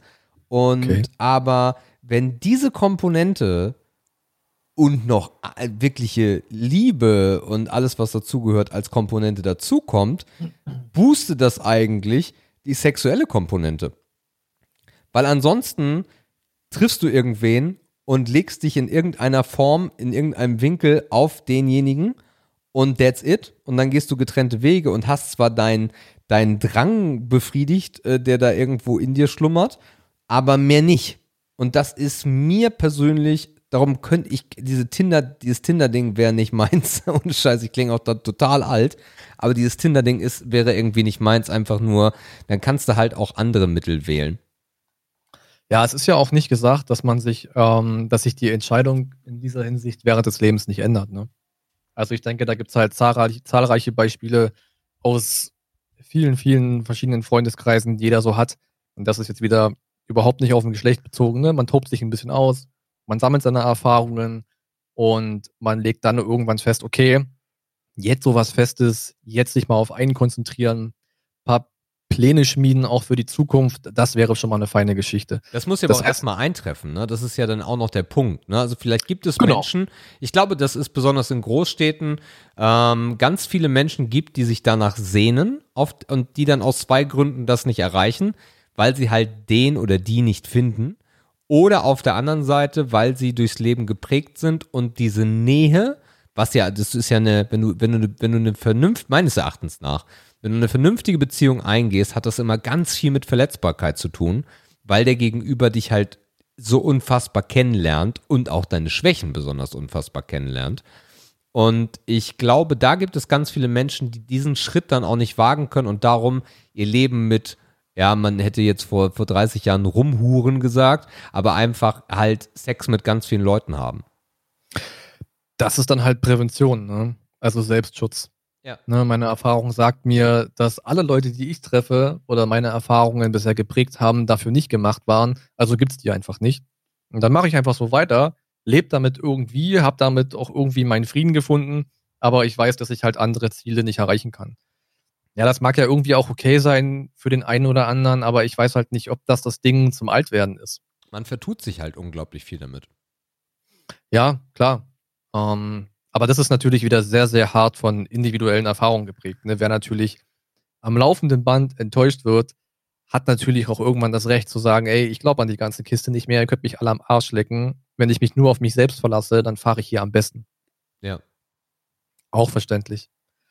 Ähm, nehmen wir mal das andere Beispiel, was, sorry, äh, nehmen wir mal das andere Beispiel, was für uns nicht in Frage kommt oder was wir uns nicht vorstellen können.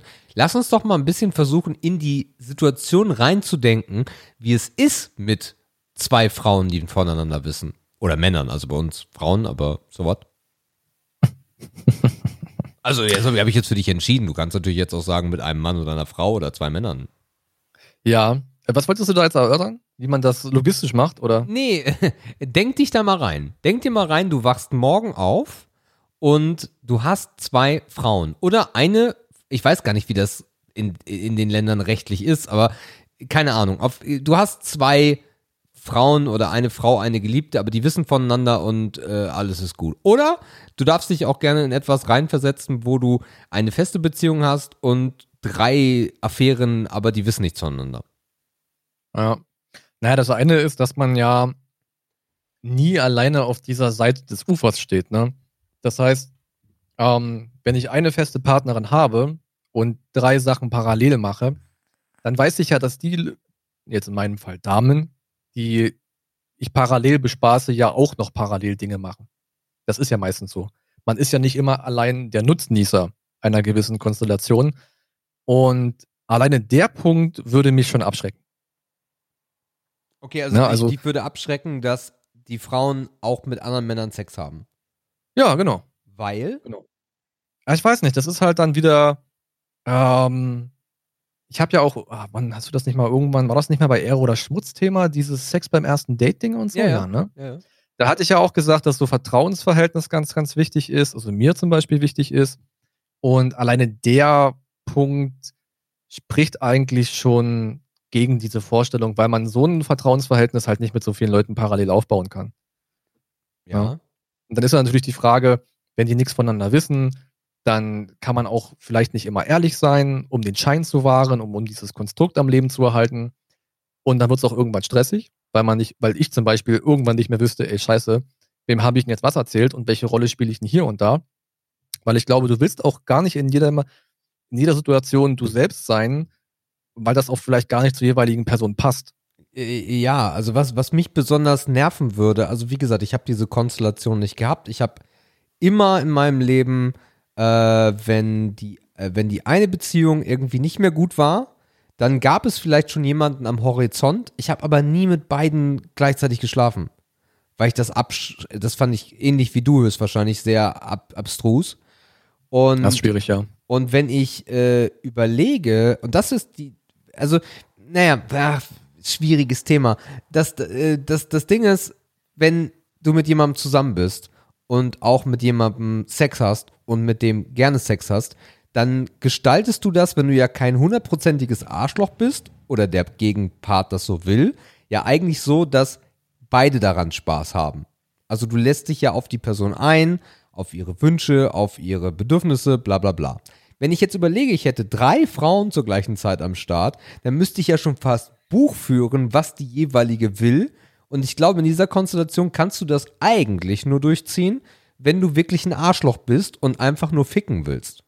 Du wirst zum Ficker vom Dienst, ja. Ich glaube ja. Ja. Und das ist dann die Frage, welche Art von oder welcher Charakter macht sowas überhaupt mit? Ja.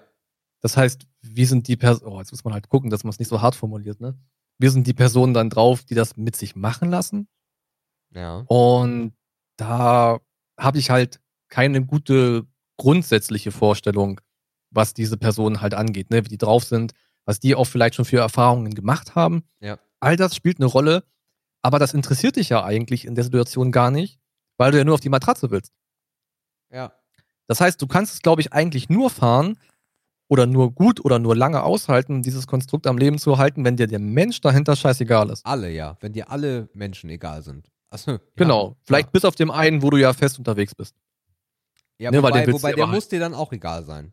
Also, wenn du das der, machst, ja, kann. Der muss dir, dessen Gefühle müssen dir auch egal sein, aber die Beziehung oder dieses Konstrukt ist dir nicht egal, weil dann könntest du es ja auch direkt lassen. Also irgendwie hängst du ja noch dran. Ich glaube, du hängst in dieser Konstellation nur daran, dass du nicht alleine bist. Ich glaube, das ist also so ein wenn du, genau, also wenn du, wenn du deine Frau betrügst mit ein, zwei, drei Frauen, im Endeffekt ab eins ist hier alles egal nach oben, weil es ist immer scheiße für mich. Ähm, wenn du das tust, dann äh, kann eigentlich nur das Einzige, was dir wichtig ist, in der Beziehung du selber sein, weil du nicht alleine sein willst. Ja gut, dass du in diesem Konstrukt ein Mensch sein musst, dem, also demjenigen muss ja die eigene Person das Wichtigste auf der Welt sein. Ja. Also das ist ja egozentrisch ohne Ende. Warum glaubst du, machen Menschen das? Also jetzt, Selbstbest jetzt bleiben wir bei dieser Betrügungsnummer. Ja, also Bestätigung ist sicherlich ein Thema, ne, dass man sich einfach das, das, äh, ne, dass man sich selbst halt dabei gut fühlt. Das wird wahrscheinlich ein Thema sein. Also auf den Punkt gebracht, mich wollen alle, juhu. Ja, oder das ist einfach, ja, ich weiß nicht, ob da der, Mann wahrscheinlich auch noch anders als die Frau ist, keine Ahnung, dieses, ey, ich bin der größte Ficker und so, ich besorg's allen. Das ist wahrscheinlich zwischen den Jungs ähm, mit dem Mixerie vom Netto auch ganz cool. Das kann so ein Ding sein.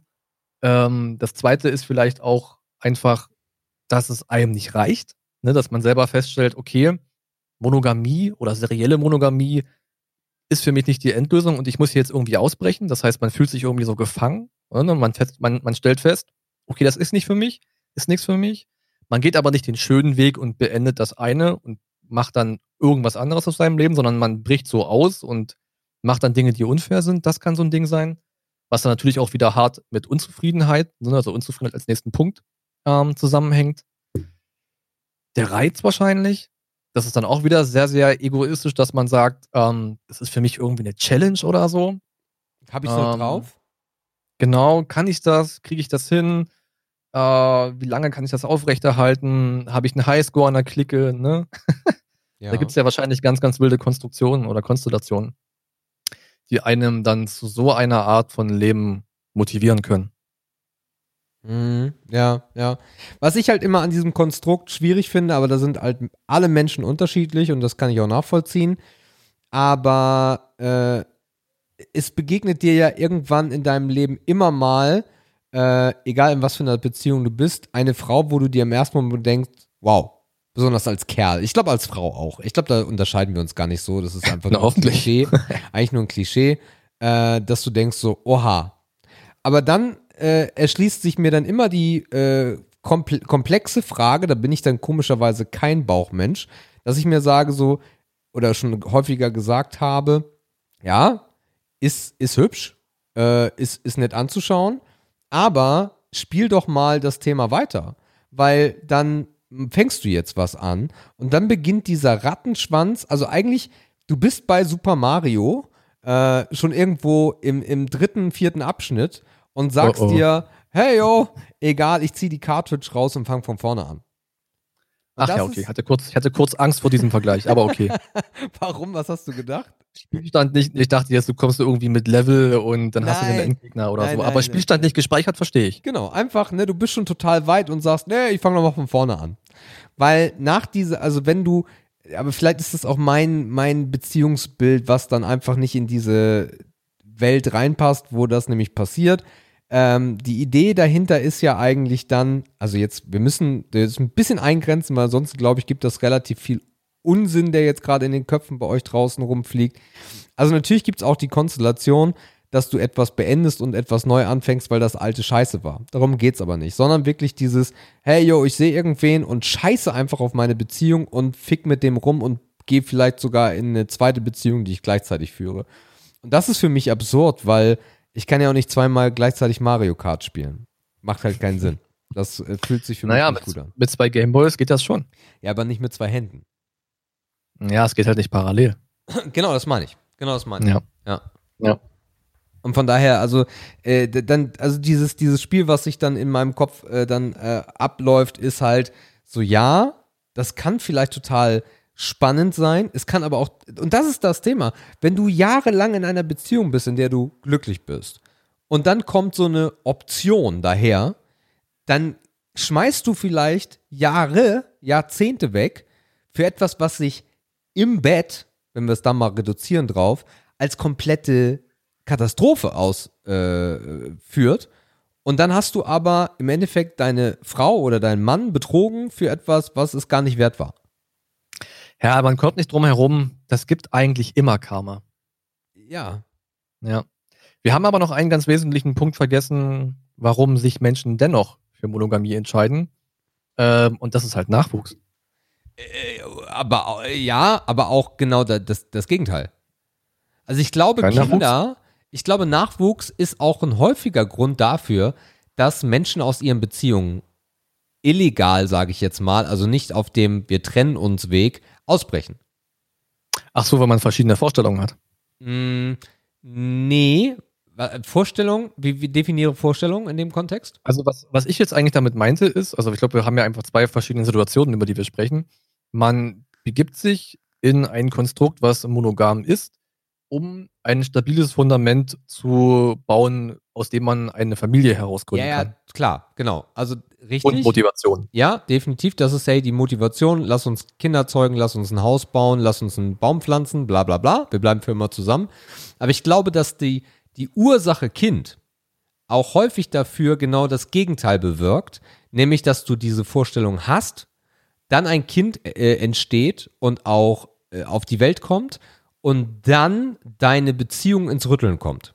Ich glaube, ein Kind ist eine unfassbare Zerreißprobe auch. Die das dann, ist es mit Sicherheit, ja. ja. Die dann, dann, ja. Die dann Optionen ja. zur, zur Verfügung stellt. Aber andererseits kann man auch wieder sagen, ja, so Fehler passieren halt irgendwie immer und in allen Lebenslagen. Ne? Du kannst, du hast halt nie eine hundertprozentige Sicherheit. Ähm, wenn du einfach eine neue Belastung, einen neuen Druck schaffst, der natürlich mit einem Nachwuchs, mit einem Kind so groß ist, wie er wahrscheinlich sonst kaum sein kann. Du weißt halt nie so hundertprozentig, ob die Kiste durchhält. Ähm, das ist wahrscheinlich mit ganz vielen Sachen so. Ne? Das, ist, das ist aber auch okay, weil es mit zwischenmenschlichen Geschichten, die irgendwie niveauvoll und äh, ja nicht weltfremd ablaufen, immer eine Lösung für sowas gibt. Ja, von daher ist das, glaube ich, gar nicht so das große Ding. Ähm, aber ich glaube halt, dass auch der Nachwuchs oder das sichere Umfeld für einen Nachwuchs auch so, ein, so eine Urmotivation einfach für Monogamie ist. Und da kommen wir wieder zurück zu meinem Punkt, den ich vorhin hatte. Auch das ist wieder ein praktischer Grund. Ah, ne, um sich nochmal die Frage zu. Dass das ein praktischer Grund ist? Ja, natürlich. Ähm, ähm, also du versuchst ja damit die, die Situation, die ein Kind empfängt, wenn es auf die Welt kommt, zu verbessern. Also ich will das jetzt nicht total pragmatisch so als Zweckgemeinschaft also hinstellen. Für mich wäre das etwas, ich glaube, das ist in ganz vielen. Also, äh, also wir stellen uns mal vor, zwei Menschen sind zusammen, eine, ein Mann und ein, eine Frau, die auf natürlichem Wege ein Kind kriegen können. Und äh, denen geht es finanziell gut, die sind unabhängig, die vögeln den ganzen Tag überall rum, fliegen in Urlaub, denen geht es einfach geil. Und ich, und ich glaube. Bis, warte, bis auf Urlaub wollte ich gerade sagen, erzähl mehr von zu Hause. und ich, ich glaube, ähm, dass logisch und pragmatisch und praktisch das kind, die, die Idee Kind nicht geboren wird, sondern das ist eine, ich glaube, fast immer außer man will irgendwie Geld erschleichen oder sowas, eine emotionale Entscheidung und, und die über allem, was da steht, was in der, in, in der, in der, wenn man sagt, ey, wenn wir jetzt mal praktisch rangehen, macht ein Kind alles nur komplizierter, ist das immer eine emotionale Kiste. Warum man dann auch noch, äh, ja, sich dafür entscheidet, dann äh, wir, wir zeugen Kind und wir bleiben für immer zusammen und durch dick und dünn und durch schön und gut und schön und schlecht und bla bla bla. Ich glaube, das hat nichts mit, mit, mit Kopf zu tun. Also, was du jetzt damit sagen willst, ist, dass ein, ähm, dass ähm, der prinzipielle Kinderwunsch jetzt nicht zwingend der Grund sein muss, um sich ähm, monogam zu verhalten. Sondern das geht eher, das ist eher eine Entscheidung, die man trifft, wenn man merkt, das, was wir aktuell haben, das passt. Hm. Will ich das damit sagen? Weiß ich gar nicht. Weiß ich nicht, deswegen frage ich ähm, ja. Nee, weil du, also jetzt hast, du hast ja gesagt, wenn, wenn man ein Kind, äh, wenn ich dich richtig verstanden habe, wenn man ein Kind äh, zeugt, dann ist das eigentlich nur so ein praktisches Ding, dass man jetzt auch noch monogam lebt. Nee, was ich meinte ist, ähm, dass ja die sicherste Basis, die man einem Kind bieten kann, bieten kann, höchstwahrscheinlich eine monogame oder eine seriell monogame Beziehung ist. Ist das so? Das heißt, ja, genau. Das heißt, die Leute überlegen sich halt, wahrscheinlich nicht aktiv, sondern das geht einfach miteinander einher, ey, ich bin der Typ, ich möchte sehr, sehr gern Kinder haben. Dann wissen die halt, okay, das, was die beste Grundlage dafür ist, ist, wenn ich einen festen Partner habe und das so lange wie möglich. Und das habe ich als praktischen Ansatz in den Raum gestellt. Denn wir hatten uns ja vorhin die Frage gestellt, ja. ist Monogamie in der DNA eines Menschen? Das habe ich entkräftet und gesagt, alle Gründe, die ich hier finde oder die wir bisher hatten, haben für mich eher einen praktischen Nutzen. Also du glaubst, ähm, wenn man jetzt zurück in die Steinzeit gehen würde, dann wäre dort, was ja, ne, also äh, da, da gibt es keine Kirche, da gibt es gar nichts, ne? Also der, der Mann in der Höhle und die Frau in der Höhle, die Frau kümmert sich um das Essen, der Mann äh, haut das, das Bison um. Ähm, Das Mammut. ja, äh, das ist wahrscheinlich nie passiert, aber so ein Bison auf jeden Fall. Ähm, also die werden, weil sie ja nichts wissen, weil sie keine sonstigen Einflüsse haben, die wären auch eigentlich nicht monogam, sondern der Typ würde dann weiterziehen und die nächste flachlegen. Die waren einfach nur geil und mussten sich die Arbeit teilen. okay. Ich glaube, ich glaube. Denn sie wussten nicht, was sie tun. Ich glaube, das ist falsch. Ich glaube, die Monogamie rührt genau daher, dass äh, der, der, der Steinzeitmann auch schon und die Steinzeitfrau äh, Gefühle füreinander entwickelt haben und deswegen zusammengeblieben sind. Und überhalb, oberhalb des Sex da auch noch was war, warum sie zusammengeblieben sind.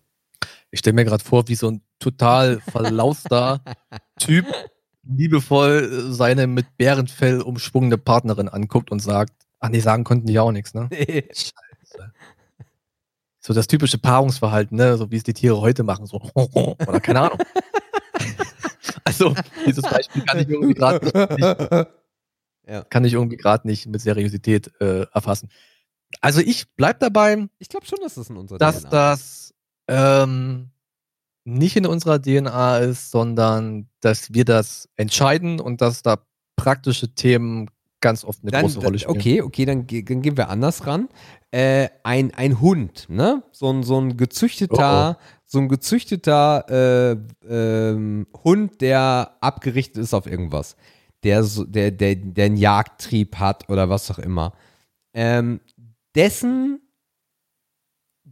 Babyhunde. Ach so. Äh, die, da siehst du ja, dass sich ein Verhalten entwickelt hat über Jahrhunderte, Jahrzehnte, was auch immer. Evolution. Evolution, genau. Ich glaube, dass auch Monogamie im Grunde antrainiert ist. Und dass eine Monogamie eigentlich nur einem Trieb gegenübersteht.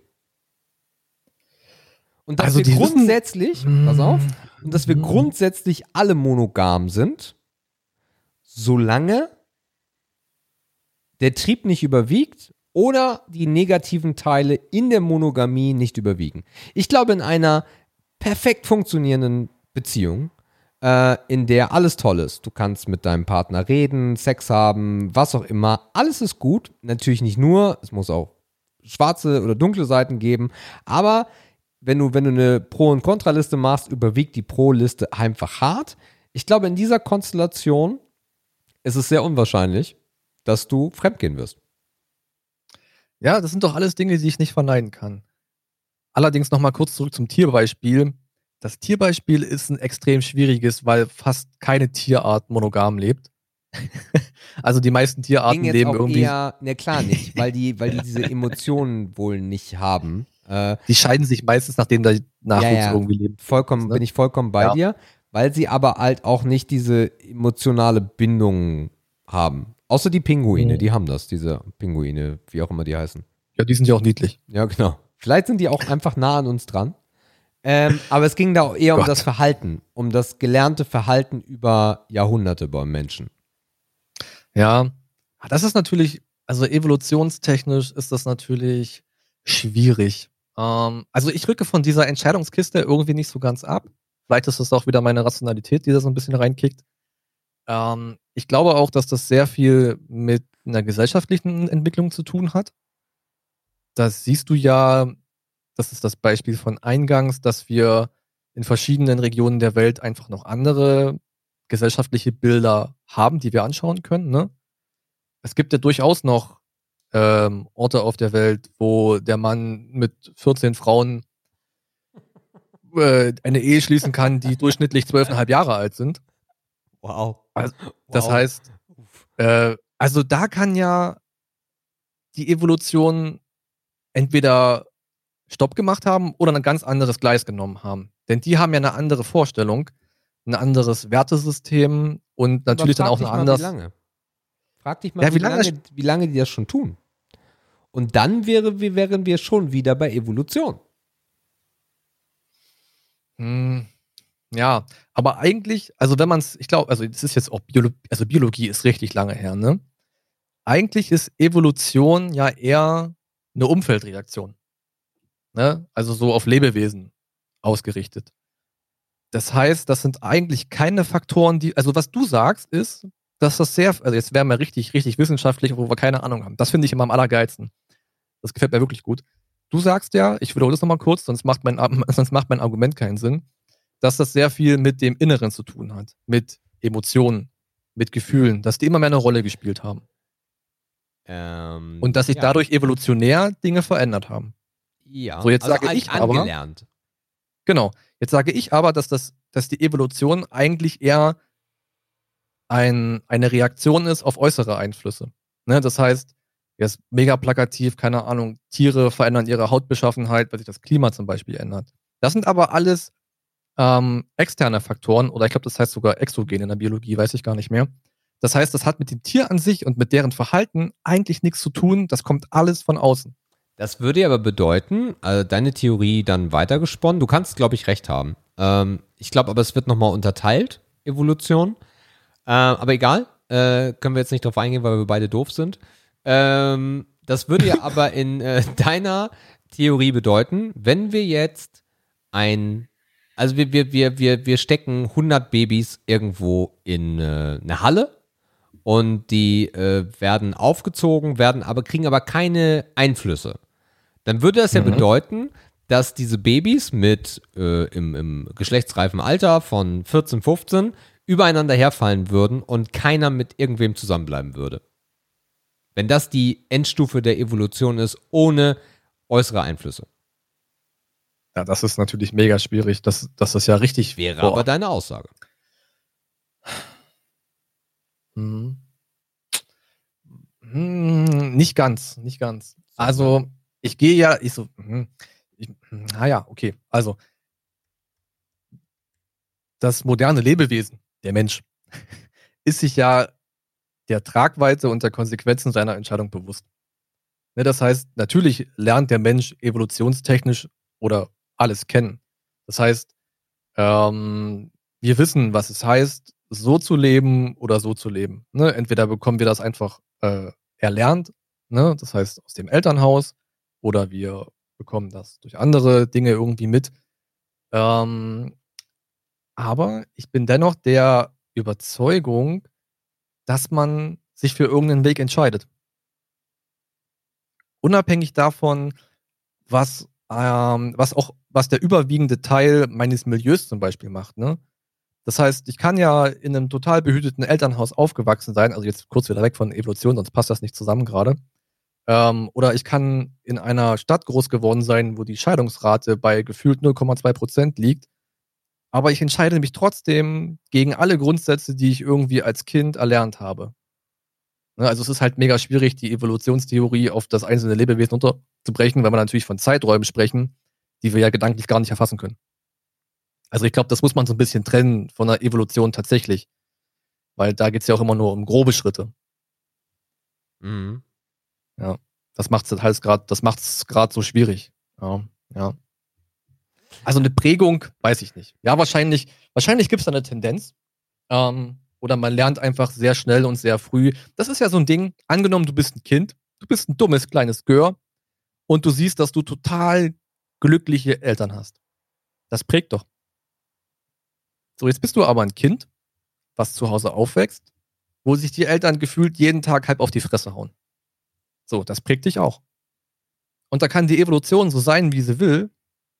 Ähm, die Erfahrung, die du da machst, die prägt dich ja. und die bringt dich jetzt in meiner Logik irgendwann, wenn sich diese Erfahrungen vielleicht auch noch häufen mit den eigenen Erfahrungen, die man irgendwann macht oder überwiegen, bringt die dich eines Tages zu einer Entscheidung, ja, die du dann erstmal triffst die nicht das ganze Leben lang so bleiben muss. Ne? Aber das ist halt auch wieder so eine Prägungsgeschichte. Ja, aber dann ist es wieder der äußere Einfluss. Meine Theorie würde aber sagen, dass diese Person im Grunde sich nach Monogamie sehnt. Vielleicht sogar, da kann man dann auch dein, dein Beispiel widerlegen, nämlich ähm, du wirst als Kind immer geschlagen, aber trotzdem willst du ein Kind, damit du es besser machen kannst. Und genauso, mhm. du erlebst, dass deine Eltern scheiße sind, aber du willst halt sowas haben, aber in geil. Also von daher schwierig.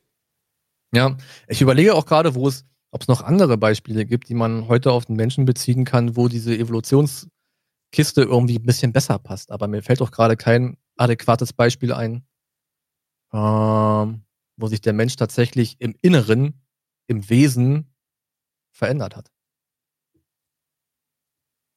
Fällt mir wirklich nicht ein. Also ich habe gerade mal eine wissenschaftliche Abhandlung zum Thema äh, Monogamie in der Evolution äh, aufgerufen. Ist ein unfassbar langer Beitrag. Äh, interessant sind hier ein paar Fakten. In den heutigen menschlichen Gesellschaften ist Monogamie keineswegs die typische Eheform. Nur 16% aller Kulturen schreiben sie vor, wobei fraglich ist, wie viele Verheiratete sich auch sexuell treu bleiben. In rund 0,5% ist Vielmännerei, Polyandrie, üblich. In 83,5% Vielweiberei, also Poly Gyni erlaubt, mhm. wenn, auch viele, wenn auch vielen Männern faktisch nicht möglich. Nun sind menschliche Normen und Verhaltensweisen in der Regel so stark kulturell geprägt, dass oft schwer zu beurteilen ist, ob und in welchem Maße biologische Faktoren das Erscheinungsbild mitformen oder die Tradition einmal mitgeprägt haben. Dass aber Ehe welche Art auch immer, ursprünglich vor allem ein Zweckbündnis im Dienste der Fortpflanzung war und vielfach heute noch ist, lässt sich wohl nicht bestreiten. Hm. Okay. Ja. Ja, ein Zweck ist halt ein praktisches Mittel, ne? Endsatz, vielleicht auch noch ganz interessant, die teilweise erstaunlichen Parallelen zwischen den sozialen Entscheidungen von Tieren und Menschen dürfen nicht vergessen lassen, dass wir im Wesentlichen Lern- und Kulturwesen und deshalb der Regeln und Zwängen der biologischen Evolution nicht mehr gleichermaßen unterworfen sind wie Tiere. Man darf darum ähnliche Phänomene nicht einfach nach denselben Prinzipien erklären wollen wie bei Tieren, sondern muss die noch weniger erforschten Mechanismen der kulturellen Evolution einbeziehen. Und da kommt das, was ich meinte eigentlich, diese kulturelle Evolution. Ja, aber ich muss sagen, da fühle ich mich gerade auch überwiegend bestätigt. Ich aber auch. Ja, das ist äh, schön, aber langweilig.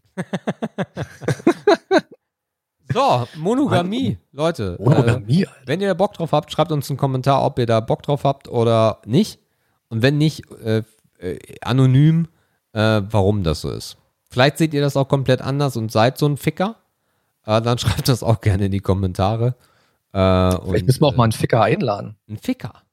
Genau. Okay. So Praktiken, wie man es so hinbekommt. Ich hätte ja auch mal mega Bock, also wir haben das ja mit den Lkw-Fahrern schon gesagt. Wir müssen irgendwann die Lkw-Fahrer, die sich gemeldet haben, auch einladen. Wichtig, ihr Lieben ja. da draußen. Ähm, aber was so richtig krass wäre, wäre eine äh, ne, ne, ne Prostituierte. Sagt man das? Darf man das sagen? Heißt das heute anders? Ich weiß es nicht. Darf man sagen. Darf man sagen, Prostituierte. Äh, äh, Hure sollte man nicht sagen, glaube ich, genau. Ähm, äh, das wäre super spannend, äh, da mal Informationen zu bekommen, was da sich für Abgründe auftun. Ich frage jetzt nicht danach, ob jemand zuhört, der diesen Job ausübt. Das wäre mir ein bisschen unangenehm. Aber das wäre, also es gibt sehr viele spannende Sachen auf dieser Welt, die man noch erfragen könnte. Ja. Aber würdest du dann jemanden haben wollen, der an der Straße steht oder der in so einem Haus arbeitet? Boah, keine Ahnung. Also ich glaube, ich, also ich glaube. Und ich, ich habe das eigentlich nur gefragt, damit es gerade für dich noch unangenehmer wird, aber schön, dass du drauf eingehst. Nee, das, das, der Punkt ist überhaupt nicht unangenehm, ähm, sondern ich würde darauf einfach nur antworten, dass ich glaube, äh, dass an der Straße echt der absolute Nullpunkt ist ähm, oder sogar schon Minuspunkt ist. Ähm, wobei ich kein Problem damit habe, dass jemand diesen Beruf ausübt, weil es gibt eine Nachfrage und die sollte bedient werden. Äh, ich glaube, dass dabei. Bedient. aber ich glaube, dass da äh, ganz viel ähm, Schindluder getrieben wird und ganz viele Menschen ausgebeutet werden.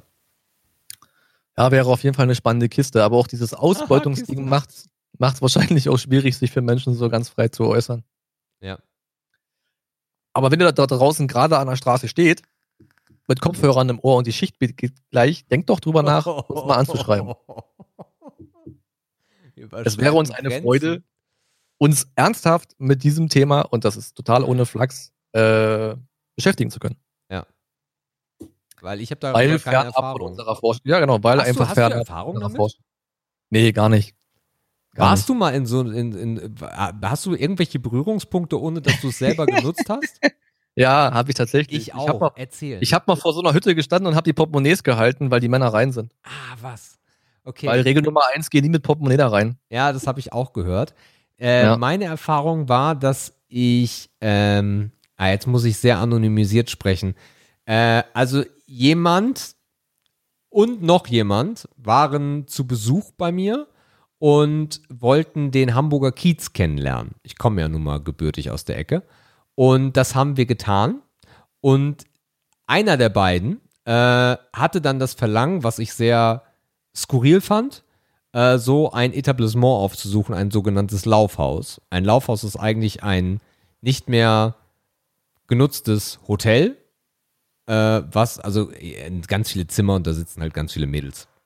Und wir haben uns da, äh, im Endeffekt habe ich dann gesagt, okay, ich war noch nie in sowas. Es ist auch nicht meine Idee, dass ich überhaupt jemals so etwas in, in, in, in, in Dienst nehme, weil es für mich ein, ein ähm, weil es für mich eine, ein, ähm, nicht Fehler, Fehler ist das falsche Wort, sondern für mich wäre es eigentlich, also wenn ich das nicht mehr selber hinbekomme, dass es zu diesem Punkt kommt, dann sollte ich mir das nicht für Geld kaufen. Das wäre so ein, so ein, so ein, so ein nicht Verlust, ich komme gerade nicht drauf, nicht Fehler, nicht Verlust, sondern ähm, eine, wie sagt man denn, wenn man, wenn man scheitert? Äh, ich komme nicht drauf. Auf jeden Fall wäre es für mich was, was Negatives. Und aber, weil ich das super spannend fand, habe ich gesagt, äh, habe ich gesagt, okay, ich, ich, ich komme mal mit und mach mal diese Runde, weil du kannst dann diese, diese Flure auf und ab gehen und siehst dann halt Ja. die Mädels da sitzen. Und diesen Weg bin ich dann gegangen und habe es sehr bereut, weil du da nicht durchgehen solltest, wenn du nicht hundertprozentig weißt, dass du da aus so gefestigt wieder rauskommst. Nicht, dass mich irgendwer reingezogen hätte, sondern dass du einfach nicht schlagfertig in dem Moment bist, wenn da halbnackte Weiber sitzen. Äh, äh, äh, nein, äh, äh, wo ist die Toilette? Äh, Ja, genau, genau die Situation war. Und ich hatte eine Sonnenbrille auf, weil es war Sommer. Also oh, nicht auf den Augen, das wäre ein bisschen peinlich gewesen, sondern ich habe sie halt auf dem Kopf gehabt. Und eine der Uschen zog mir meine Sonnenbrille ab und schmiss sie auf ihr Bett und sagte, hol dir doch deine Sonnenbrille wieder. Und ich war so perplex, wie ich selten in meinem Leben war und habe auch diese Sonnenbrille nicht mehr wiederbekommen. Und bei einer anderen, die an der ich vorbeiging, es war mir auch unfassbar unangenehm, diese Situation, äh, die sagte dann, und hast Bock? Und ich sag, nö, ja, was machst du dann hier? Ich sag, ich wollte hier nur mal lang. Und das war auch so eine Situation, wo ich kurz gedacht habe, dass gleich so ein Typ kommt, der mich vermöbelt. Ist aber zum Glück Ja. auch nicht passiert. ich glaube, das mögen die extrem gern, wenn man nur zum Gucken kommt. ich glaube auch. Na, wobei es gibt in Hamburg, ähm, äh, es gibt in Hamburg eine Straße, die ja auch verbarrikadiert ist. Viele wissen, äh, welche Straße ich meine, die so die Herbertstraße. Und da sitzen die Weiber wirklich halbnackt, oder die Frauen, pardon, äh, halbnackt äh, hinter den hinter den Glasfassaden. Also äh, da wollen die schon, dass, dass du Appetit bekommst. Ja, das ist Ja. meine einzige Erfahrung mit solch einem Etablissement.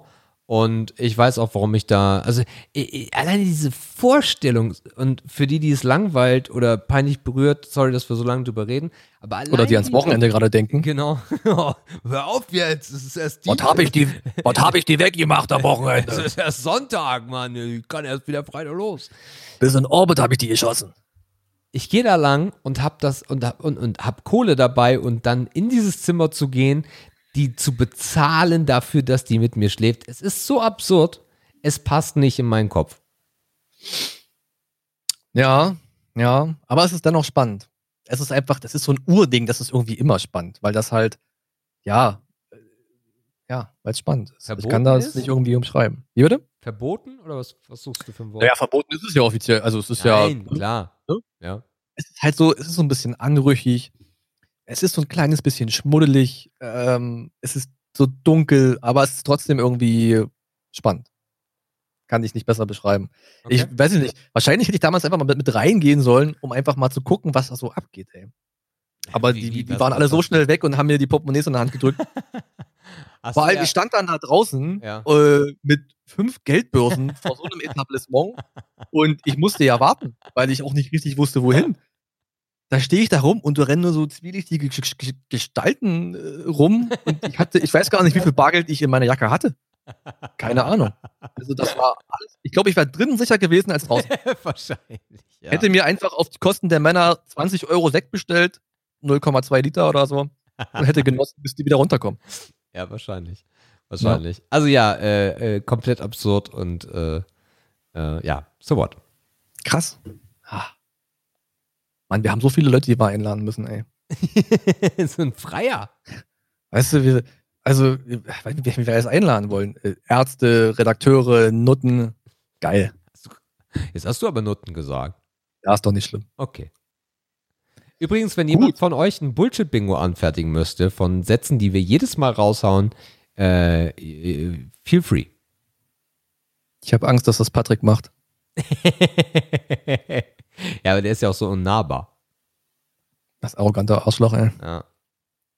Naja, den sehen wir ja bald wieder. Mal gucken, ob er uns grüßt. Ich glaube nicht. Legacy. Mhm. Ich habe kurz Angst bekommen. Da ist er wieder. Ah, ja. Sag mal, wo steht denn das Zeiteisen eigentlich? Eine Stunde 34. Oh, eine Stunde 34. Hm. Tja, was machen wir jetzt noch? Haben wir irgendwas vergessen heute? Nee, eigentlich nicht. Ja, dann. Ja. Meine war ja eh immer zu lang, oder? Zwei Stunden, über zwei Stunden. Also alle hat sich mega nicht mehr. beschwert. Ja, Mensch, da muss ich das immer in Etappen hören und dann vergesse ich, was vorher war und äh, Naja. Ähm, hattest du nicht noch, oh, jetzt ist eigenes Grab. Wir hatten noch irgend so ein politisches Thema, glaube ich. Ja, möchte ich aber nicht, weil die Leute sind ganz traurig draußen und ich möchte das nicht. Denn wir spielen jetzt Ehre oder Schmutz. Ach Mann. Markus hat sich, hat gehofft, dass wir es skippen, machen wir aber nicht. Ich bin diese Woche dran, da wir Ausgabe Nummer 13 haben, vielleicht nochmal kurz erklärt. Ich werfe Markus irgendwelche Begriffe an den Kopf oder Markus mir, aber diese Woche bin ich dran. Und Markus muss darauf spontan Ehre oder Schmutz antworten. Das eine heißt Zustimmung, das andere Ablehnung. Und wenn ich Bock drauf habe, werde ich auf das Thema eingehen und mit ihm ein bisschen diskutieren. Are you ready? Mhm. Cool. Dann beginnen wir mit dem ersten Begriff und der heißt CO2-Steuer. Mm, Schmutz.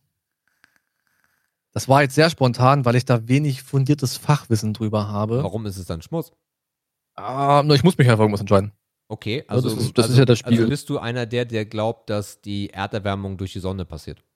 Mm, nee, ich weiß halt nicht, ob die, ob die, also man, ah, warte mal. Also mein letzter Stand ist, dass man ja Unternehmen, die CO2 verursachen, dazu zur Kasse bittet. Ne? Dann und gibt die es wiederum den kleinen Mann zur Kasse beten. genau, ne, es gibt dann CO2-Zertifikate, die gekauft werden können, um sich dazu entlasten. Ich weiß nicht, ob eine Steuer immer das Allheilmittel für alle Probleme ist, die wir haben. Okay. Also zum einen weiß ich nicht, ob da jeder gefragt ist, zur Kasse zu treten. Na klar, wir verursachen alle irgendwie CO2 Mhm. und wahrscheinlich äh, stellen die meisten Unternehmen auch Dinge her, die wir kaufen und verursachen dabei CO2. Ähm, an der Stelle kann man sich auch nochmal selbst hinterfragen, ob das nötig ist. Aber eine Steuer ist halt, also ich weiß nicht, für mich wirkt das immer so wie so ein, wie so ein Ausweg, den macht man dann halt und dann ist das Thema irgendwie geklärt. Aber ob es dann im Grundsatz geklärt ist, das ist dann die Frage. Also man merkt, ich habe davon wenig Ahnung. Okay, also für mich ist es grundsätzlich auch Schmutz, äh, weil ich das ähnlich sehe wie du. Ähm, ich finde, man müsste ein Grundverständnis äh, der Menschen äh, aufbringen. Ich glaube auch, dass wir in Deutschland verdammt weit vorne sind im Vergleich zu anderen Ländern, was mich auch immer so ein bisschen sauer macht, weil wir trennen den Müll, wir haben sogar Pfand auf äh, Dosen und sowas und auf Flaschen. Und ich glaube, wir machen schon richtig, richtig viel. Ich glaube, man kann sich hinterfragen, dass man noch mehr äh, da reinbringt. Ähm, aber mich nervt es, dass man dafür eine Steuer zahlen soll. Und das soll ja vielleicht sogar auf Fahrzeuge kommen, um diese vermeintlich klimaneutralen E-Fahrzeuge dann weiter zu pushen. Und das nervt mich. Äh, ich, ich bin da bei dir. Ähm, Menschen haben nicht aufgehört zu rauchen, trotz unfassbar hohen Steuern und ähnliche Beispiele. Und von daher wird eine CO2-Steuer einfach nur eine, ein Refunding sein, eine Finanzierung für irgendwas sein, was dann vielleicht wieder in Dinge geht, was auch nicht die erste Steuer wäre, die nicht zweckgebunden sind. Und darum nervt mich das. Aber hat nicht Ursula neulich irgendwie gesagt, hier CO2-Neutralität bis 2050? Oder war das minus 50 Prozent bis 2050? Also einer Frau, die zuerst Zensursula genannt wurde, aus sehr gutem Grund, die dann ähm, weiterhin Familienministerin war und die dann auf einmal die Bundeswehr geleitet hat und die jetzt dafür belohnt wird mit unfassbar viel mehr Geld. Ich habe das Zitat nicht wahrgenommen. Aber weiß man, wie sie es schaffen will? Ist da, also ist die Steuer auch Ich hier? glaube, sie weiß nicht mehr, wie sie die Position geschafft hat. ja, Also wenn okay, das ich- ging ja damals ich, schon so. Wenn ich überlege, ich bin in meinem Job so scheiße und dann werde ich zu einem Gespräch eingeladen, wo mir der CEO versprochen wird als Posten. Der, der macht alles richtig, den haken wir jetzt weg, das machst du jetzt, weil du warst so scheiße. Ey, Ja, was? Ja, cool. Wenn so das Leben laufen würde, cool. Aber anscheinend in den meisten Fällen nicht. Zu Recht. Also unterm Strich, wir kennen die Umsetzung ihres Ziels in Maßnahmen nicht. Ich glaube, das weiß sie auch noch gar nicht selber. Okay, Aber- na dann wissen wir auch nicht mehr. Ja. Dann können wir weitermachen. Okay, also, äh, das war Begriff 1. Begriff 2 ist ein bisschen entspannter, nämlich Retro-Gaming. Ah, Retro-Gaming ist wahrscheinlich für mich eher Schmutz, weil ich einfach zu wenig game. Also, du hast ja, nie, also das ist, das ist für dich wahrscheinlich immer noch das traurigste aller, aller traurigen äh, Dinge. Nö, gar nicht. Aber Gaming ist halt, weiß ich nicht, also keine Ahnung. Aber du hast Äh, doch irgendwie mal in der Also Kindheit, angenommen, Ja. ja. gut, angenommen, es käme jetzt ein, ein Remake von Pokémon Blau raus. Das meine ich gar nicht. Das ist nicht Okay. Retro-Gaming. Das ist nicht, das hat für mich nichts mit Retro-Gaming zu tun, sondern das ist ja eine Wiederauferlebung. Für mich geht Das es ist einfach, Remaking wahrscheinlich dann. Ja, wie auch immer. Für mich geht es eher darum, du hast als Kind ein Spiel gespielt, you name it, und du fasst dieses Spiel Jahre später wieder an und genießt es. Ach so, ja gut. Das ist für Das- mich nur, das ist Das ist vorstellbar. Ja, ja, also dann, dann kann ich mir das schon gut vorstellen. Ne? Also, keine Ahnung, ich bleib mal bei dem Beispiel, ich würde jetzt spontan meinen, meinen alten Gameboy finden und da wäre halt, keine Ahnung, Pokémon Blau drin. Das würde ich einschalten und ich wüsste, ich hätte Spaß. Ja, dann ist ja Ehre. Ja. In der Theorie Ehre, in der Umsetzung für mich, äh, ja, schwierig. Warum? Ich habe auch die ganzen alten Konsolen nicht mehr. ja, darum geht's ja Ich nicht. Es, geht ja auch, es gibt ja auch den Weg der Emulation. Ist das nicht verboten? Äh, kommt drauf an. kommt drauf an. Ja, es ist ein schmaler Grad. Ja, ich Ähm, habe gehört. aber äh, die Möglichkeit gibt's ja nun mal. Und Ja. äh, das ist natürlich auch so eine der wenigen Möglichkeiten, wie man das nutzen kann. Aber dann hast du natürlich alle Möglichkeiten. Natürlich nur, wenn du die entsprechenden Originale im Keller liegen hast. Ja. Also wenn ich gerade an mein, an mein Serienschauverhalten denke, Ja. da würde ich mir halt wahrscheinlich zehnmal lieber nochmal eine Serie angucken, wo ich weiß, die finde ich geil, als eine neue anzufangen. Und ich denke, das kann man auf das Gaming, respektive Retro-Gaming schon sehr gut übertragen. Deswegen sage ich mal Ehre unterm Strich. Also für mich kommt dieses, also für mich ist es Ehre. Und für mich kommt dieses Thema immer wieder alle paar Jahre auf, dass ich mir sage, so krass, äh, ja, das musst du auf jeden Fall zocken. Ich glaube, diese Momente beschleunigen sich, je älter ich werde. Ähm, und dann ist spannenderweise das Thema, dass ich nie Games nehme, die ich ja, also meistens andersrum gesagt, so ist es einfacher zu sagen, ich nehme eigentlich immer nur Games aus der Kindheit. Also so Super Nintendo, N64. Das sind so die, die Phasen, wo wirklich Nostalgie geboren wurde. Und da er, erwische ich mich, dass ich alle paar Jahre unbedingt Super Mario World wieder spielen muss. Weil es, weil es auch heute ist, es ist so zeitlos, es ist so toll und es funktioniert heute noch genauso wie damals. Es ist immer noch State of the Art. Es sieht immer noch gut aus, was natürlich auch so ein Thema ist. Ja, also ein PlayStation 1 Spiel ja, sieht halt auch wirklich scheiße aus. Kannst du fast nichts mehr erkennen auf einer aktuellen, auf einem aktuellen Monitor. Und aber so dieses, dieses Nintendo-Ding, diese ersten Berührungen mit Games, mit den wirklich guten Games, die kommen immer wieder bei mir. Wer von den Leuten da draußen mehr Bock auf Nostalgie hat, dringende Empfehlung, Folge 6. Oh, oh ja. Ja, gerne okay, weiter. Gut. Äh, dann kommt jetzt Work-Life-Balance. Äh, Ehre. Ehre, Ehre, Ehre. Ähm, in der heutigen Zeit flächendeckend unterschätzt. Ähm, ich glaube, diese Zeit, wo man sich 40 Stunden lang für die Firma opfert, sollte irgendwie vorbei sein, weil es einfach andere Beispiele gibt, auch in anderen Ländern gibt, in großen Konzernen gibt, die eine ganz andere Auffassung haben von der Arbeit, die man heute verrichten kann, mit welchen Mitteln man diese verrichten kann und die trotzdem einen sehr hohen Output haben. Das heißt, Work-Life-Balance ist auch für das eigene, also das heißt, das ist jetzt keine Folge daraus, das heißt deswegen neuer Satz. Ähm, Work-Life-Balance ist halt auch dafür zuständig, dass man einen Job, den man liebt, über viele, viele Jahre machen kann, ohne sich selbst kaputt zu machen. Ja. Ne? Es geht zum Beispiel ähm, damit auch weiter, dass sich ja auch die Arbeitsmittel verändern. Das heißt, ähm, in sehr vielen Positionen heute hast du ein Diensthandy.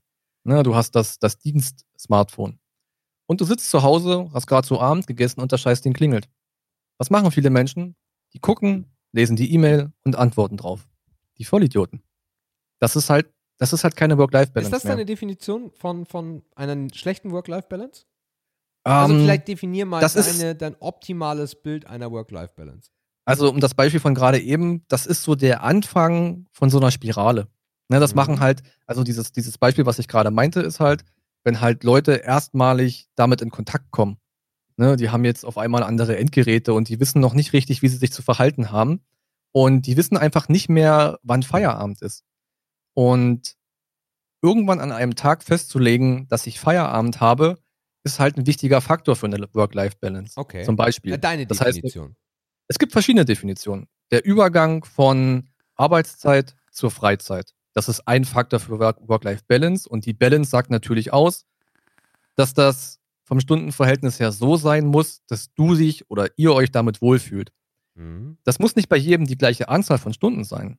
Aber am Ende des Tages müsst ihr halt genug Luft zum Durchatmen, zum Kraft sammeln, zum neue Ideen kriegen für den nächsten Tag oder für die nächste Woche haben. Mhm. Es gibt aber noch ganz andere Konzepte von Work-Life-Balance, ähm, dass man eigentlich das Entgegengesetzte macht und Beruf und Privatleben eher noch enger miteinander verzahnt. Mhm. Das kann halt auch ein Gegenentwurf sein. Es gibt viele Firmen, ähm, die haben einen Firmenkindergarten oder die haben. Eltern-Kind-Büros. Sport, Oder Angebote. Die haben, ja, das ist ja so, ne, Betriebssportgemeinschaften. Das heißt, die fahren den Ansatz, dass man eher versucht, das eine mit dem anderen so ein bisschen zu kombinieren, ähm, in Form von verschiedenen Angeboten. Mhm. Das macht man dann irgendwie ja trotzdem manchmal mit Kollegen, aber auf freiwilliger Basis. Also auch das kann ein Faktor für eine gute Work-Life-Balance sein.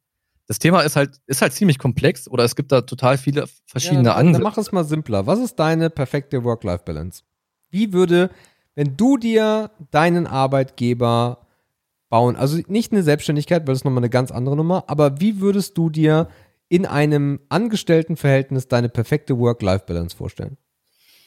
Ähm, also, ich bin mittlerweile auch kein Fan mehr vom 8-Stunden-Tag. Das heißt, ich bin der Ansicht, dass man die Arbeit, die man in acht Stunden im Büro schafft, auch in sechs schafft. Ähm, ne, es gibt Länder, Skandinavien, die zeigen das, dass das funktioniert. Das ist auch erwiesen, statistisch, das funktioniert. Das heißt, die reine Arbeitszeit muss halt nicht mehr 40 oder 38 oder 39 Stunden sein. Ja. Das heißt, ich habe automatisch mehr Zeit, ähm, um mein Leben zu balancen. Das ist das eine Ding. Ähm, die andere Schiene, die ich angesprochen habe, ist ähm, einfach der Support vom Arbeitgeber, der in den privaten Bereich reinreicht. Das finde ich nett. Hatte ich bisher noch nicht die Möglichkeit, das in Anspruch zu nehmen, weil ich einfach zum Beispiel noch kein Kind hatte, ne, für einen Betriebskindergarten oder sowas. Könnte ich mir aber auch gut vorstellen, ähm, dass das was für mich wäre. Einfach aus praktischen Gründen oder aus auch finanziellen Anreizen, was ja auch immer sehr nett ist, als Entgegenkommen. Also für mich ist äh, Work-Life-Balance eine unfassbar wichtige Geschichte. Meine ideale Welt sieht aber ein bisschen anders aus. Denn äh, ich finde unfassbar altmodisch, dieses, auch wenn es Gleitzeit ist, dieses klassische 9-to-5-Prinzip, also wie du auch sagst, ne, dieser 8-Stunden-Tag oder mit Pause 9 Stunden weg, äh, oder ne, du hast eine Pause, du kannst eine Stunde jetzt machen, was du willst, aber dann musst du wieder hier sein. Und wenn du nicht da bist, dann gibt es eine Abmahnung. Ich glaube, aber das ist auch, glaube ich, sehr menschenabhängig, ähm, dass das so geformt wurde, weil es zu viele, weil es, weil man brauchte ein Konzept. Ich finde aber, was auch wieder jobabhängig ist, dass es in viele Bereiche heute nicht mehr reinpasst, weil dann relativ schnell aus einer, einer Arbeitsstätte ein Gefängnis wird. Ich finde es viel interessanter für mich, und das konnte ich äh, zum Glück auch ähm, jahrelang so äh, ausüben, dass äh, für mich gar nicht wichtig ist, wann arbeite ich und wann arbeite ich nicht, sondern wenn Arbeit ist, arbeite ich. Und wenn ein Projekt so unfassbar wichtig ist, dann ist es mir auch egal, ob die Uhr auf einmal 5 Uhr nachts ist. Dann ist das Projekt entscheidend und dann ist es für mich auch nicht, dann huckt es mich emotional nicht und belastet mich, sondern dann ist das toll. Wie gesagt, das ist unfassbar schwer, jetzt eine, eine einheitliche Lösung hier zu bieten. Das geht nicht, wenn du in der Pflege bist.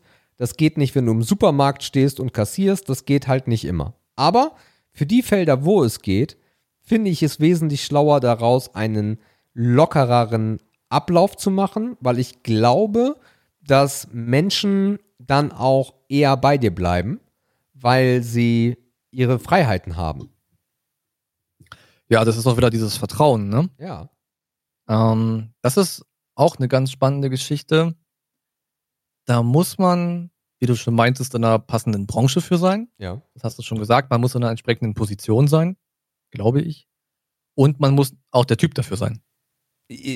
Klar, also für jeden gibt's eine gibt's eine eigene äh, Kategorie, wo er sich gerne sieht. Ich glaube, es gibt unfassbar viele Menschen, die es total genießen, um neun auf Arbeit zu kommen und um 18 Uhr klingelt der Wecker und sie sind happy nach Hause zu fahren und that's it. Das Ja. andere Problem, was mitspielt, sind halt auch Arbeitgeber, äh, wo du sagst, das Konzept, ey, wenn ich es in sechs, ich habe ich hab einen ich hab einen Plan, auch da wieder, es gibt nicht für jeden Job diesen Plan, aber mein heutiger Plan oder sogar der Wochenplan, das Konzept finde ich auch mega geil. Ey, lieber Mitarbeiter, das musst du diese Woche schaffen. Und ob du das in zwei Tagen schaffst oder in sechs oder wenn du Pech hast in sieben, das ist dein Bier. Das ist auch ein toller Ansatz. Das Problem ist bloß, an all dem, was wir gesagt haben, gibt es immer jemanden auf dieser Welt, der sich sagt, Moment, der schafft das, was ich ihm echt heftig aufgedrückt habe, in drei von sechs Tagen. Das heißt, beim nächsten Mal gebe ich ihm so viel Arbeit, dass er sechs Tage beschäftigt ist. Das ist halt das Problem, dass Konzepte immer wieder gegen die Wand fahren. Und natürlich auf der anderen Seite auch, dass Arbeitnehmer es ausnutzen. Ja. Ich glaube, da gibt es aber auch relativ gute Zwischenlösungen. Ne? Also du hast ja gerade auch die Gleitzeit angesprochen. Aber eine Ähm, Gleitzeit hat, ist das für dich, ist das, ist das, Das ist ein Schritt in eine gute Richtung. Echt? Weil, ja, ja, klar. Also es gibt dann meistens halt einen Rahmen. Also ich hatte mal, so im, ne, ich hatte einen Arbeitgeber, da war ich sehr, sehr lange beschäftigt. Da gab es Gleitzeit auf Vertrauensbasis. Das hieß, du hattest eine, eine Kernarbeitszeit, eine Rahmenarbeitszeit, ich glaube, die war von 6 bis 20 Uhr. Und je nach Abteilung natürlich konntest du in normalen operativen, ne, also aus, unabhängig von Sonderprojekten und so weiter, konntest du relativ entscheiden, relativ frei entscheiden, ob du von 10 bis 18 Uhr arbeitest, ob du von 8 bis 16 Uhr arbeitest. Und allein das lässt ja den Leuten schon relativ viele Freiheiten. Ne? Leute, die morgens die Kinder wegbringen müssen, die fangen um neun an. Leute, die gerne um halb vier Feierabend haben, die fangen um sieben an. Das heißt, du machst da schon relativ viele Türen auf, wo Leute auch extrem gern durchgehen. Das ist auf jeden Fall ein Schritt in die richtige Richtung. Und ich glaube auch, dass das auch relativ wenig Missbrauch gibt. Den gibt es mit Sicherheit, aber ich glaube nicht in großer Zahl. ja, das meiste Weil die Gleitzeit ist ja Menschen- aber auch getrackt. Es gibt ja, Ja, bei wenig uns- Gleitzeitkonzepte, wo du nicht eine Stechuhr hast. Bei uns hieß das Gleitzeit auf Vertrauensbasis. Das Okay. heißt, du bist gekommen, mehr oder weniger, wann du wolltest, und Ja. du hast die Excel-Tabelle selbst befüllt. Okay, krass. Das heißt, es war komplett auf Vertrauensbasis. Natürlich konntest du nicht um eine Stunde bescheißen, weil die Kollegen wussten ja ungefähr, ne? Ja, und ja. es gibt immer irgendwie. Aber das war halt alles irgendwie sehr, sehr frei gestaltet. Und das war schon, das war schon cool. Du konntest zum Beispiel morgens um 8 einen Arzttermin machen, warst um 10 da und du hast am Tag nichts verloren. Mhm, musstest das dafür keinen halben Tag Urlaub nehmen. Der ganze Quatsch. Und allein das sorgt ja auch schon für eine gewisse Work-Life-Balance. Ja, ich glaube aber, ähm, äh, dass, äh, dass in Abteilungen, also das ist ja so ein Konzernding, Gleitzeit Ja. meistens. Ne? Meistens, also wenn ja. du so eine, wenn du so eine Firma mit fünf Leuten hast, wirst du Gleitzeit relativ schlecht gestalten können. Also Das stimmt. meistens ist es ja ein Konzernding. Ich glaube, in den Abteilungen wiederum, wenn du wirklich Teams hast, die zusammenarbeiten müssen, müssen die sich trotzdem auf irgendeine Kernzeit einigen. Ja, Weil ansonsten Aber, hast du nachher irgendwie jede Stunde einen anderen Mitarbeiter, dramatisch gesagt. Ja, mit Sicherheit. Wie gesagt, wenn du jetzt im Vertrieb bist und du hast Kundentermine, dann hast du Kundentermine. Ne, aber auch die kannst du dir so legen, wie du möchtest. Hast du auch eine gewisse Work-Life-Balance. Wenn du aber zum Beispiel in einer Buchhaltung bist und, ähm, keine Ahnung, vielleicht gewisse Termine hast, die du einhalten musst, ähm, also meistens ist ja Buchhaltung so, ein, so eine Abteilung, wo die Menschen sehr, sehr früh kommen und sehr, sehr früh gehen. Das zieht sich ja irgendwie so durch. Das muss ja auch irgendeinen Grund haben, Ja. der mir nicht so, der sich mir nicht so ganz erschließt. Ähm, Ich glaube, aber das es muss hat ja besonders mit sein. einem anderen Faktor von Work-Life-Balance zu tun. Ich arbeite unglaublich gerne, äh, wenn andere nicht arbeiten. Die haben halt morgens Ruhe. Die Ja, schließen genau. auf und haben ihre Ruhe. Exakt. Also es gibt da mega viele Konzepte.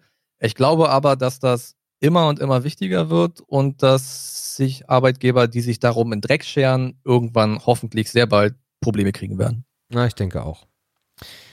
Dann leiten wir direkt über zum nächsten Thema, was da perfekt zu passt, und das nennt sich Homeoffice. Ähm, Homeoffice. Homeoffice ist Ehre. Hm, Ich habe das erst teilweise praktiziert, also immer mal so tageweise und mir gefällt das ganz gut. Ich habe das noch nie Vollzeit praktiziert, könnte mir aber vorstellen, dass das ein Ding für mich ist. Also es gibt ja durchaus Menschen, die kommen im Homeoffice überhaupt nicht zurecht, weil die sich einfach in diesem Büroumfeld wohlfühlen, weil die gern Kollegen um sich haben. Ne? Auch diesen Typus Arbeitnehmer gibt es. Oder auch den Zwang genießen. Oder auch einfach ähm, das als Instrument zur Disziplin nutzen. Ne? Ja, Korsett. Ähm, genau, das kann auch sein. Ich würde gerne irgendwann mal diesen Test machen. Fulltime Homeoffice, einfach um das für mich mal auszuprobieren. Das kann man natürlich im geregelten Arbeitsalltag immer sehr, sehr schwer ausprobieren, weil natürlich die Stelle dazu passen muss, bla bla bla und so weiter und so fort. Kann mir aber durchaus vorstellen, ähm, dass das ein Ding für mich sein könnte. Also ich sag mal Ehre. Okay. Also für mich ist das die größte Ehre, die ich aussprechen kann, ähm, weil ich es jahrelang erlebt habe und praktiziert habe. In Deutschland eigentlich noch relativ neu. Ähm, aber was heißt relativ neu? Ja, schon, schon. Also doch, deutsche Mentalität würde ich sagen, das ist jetzt nicht das Ding, was Standard ist. Zumindest Fulltime. Ja, genau. Und ich habe das aufgrund der Situation einfach Fulltime gemacht. Über, wow, vier Jahre. Über vier Jahre habe ich das gemacht. Und habe am Anfang natürlich auch so meine Bedenken gehabt. Habe am Anfang äh, das Homeoffice auch so betrieben, als wäre es eigentlich keins. Sondern mein Tag habe ich mir gelegt auf, der fängt um 9 an und der hört um 18 Uhr auf. Und dann saß ich stramm am Schreibtisch um 9, egal ob was zu tun war oder nicht, und beendete meinen Tag um 18 Uhr. Und ob danach dann was war oder nicht, hat mich auch nicht interessiert. Ich bin aber relativ schnell davon abgewichen, weil ich gemerkt habe, das ist eigentlich kein Homeoffice, sondern eigentlich bist du nur ein externer Platz im Office. Ähm, und habe dann angefangen, das zu leben. Und äh, es gibt schöne Studien darüber, natürlich abseits immer dessen, die das missbrauchen, von beiden Seiten aus, Arbeitgeber und Arbeitnehmer, ähm, dass man im Homeoffice mehr schafft. Äh, und zwar wesentlich mehr schafft, dass man wesentlich produktiver ist, weil man halt diesen ganzen Zwängen nicht obliegt. Die sind nicht da. Weil du bist zu Hause, es ist scheißegal, da gibt es ja auch so ein paar äh, Business-Junkies, die da verschiedene Konzepte aufgestellt haben.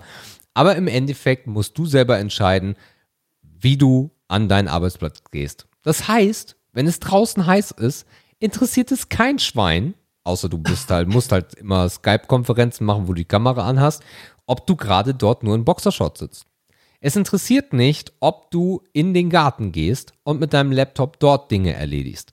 Es interessiert nicht, wenn du am Telefon erreichbar sein musst, aber gerade äh, eine Erledigung machst oder einen Arzttermin, dass du unterwegs bist und da alles erledigst. Der Knackpunkt so ein bisschen an der Nummer ist, ähm, dass man sich darauf einlassen muss, äh, denn besonders äh, wenn du diese Grenzen nicht mehr steckst und sagst, nein, ich möchte das jetzt mal ausprobieren, das verwischen zu lassen, bedeutet es natürlich auch, wenn abends um 23 Uhr das Telefon klingelt, dann gehst du ran.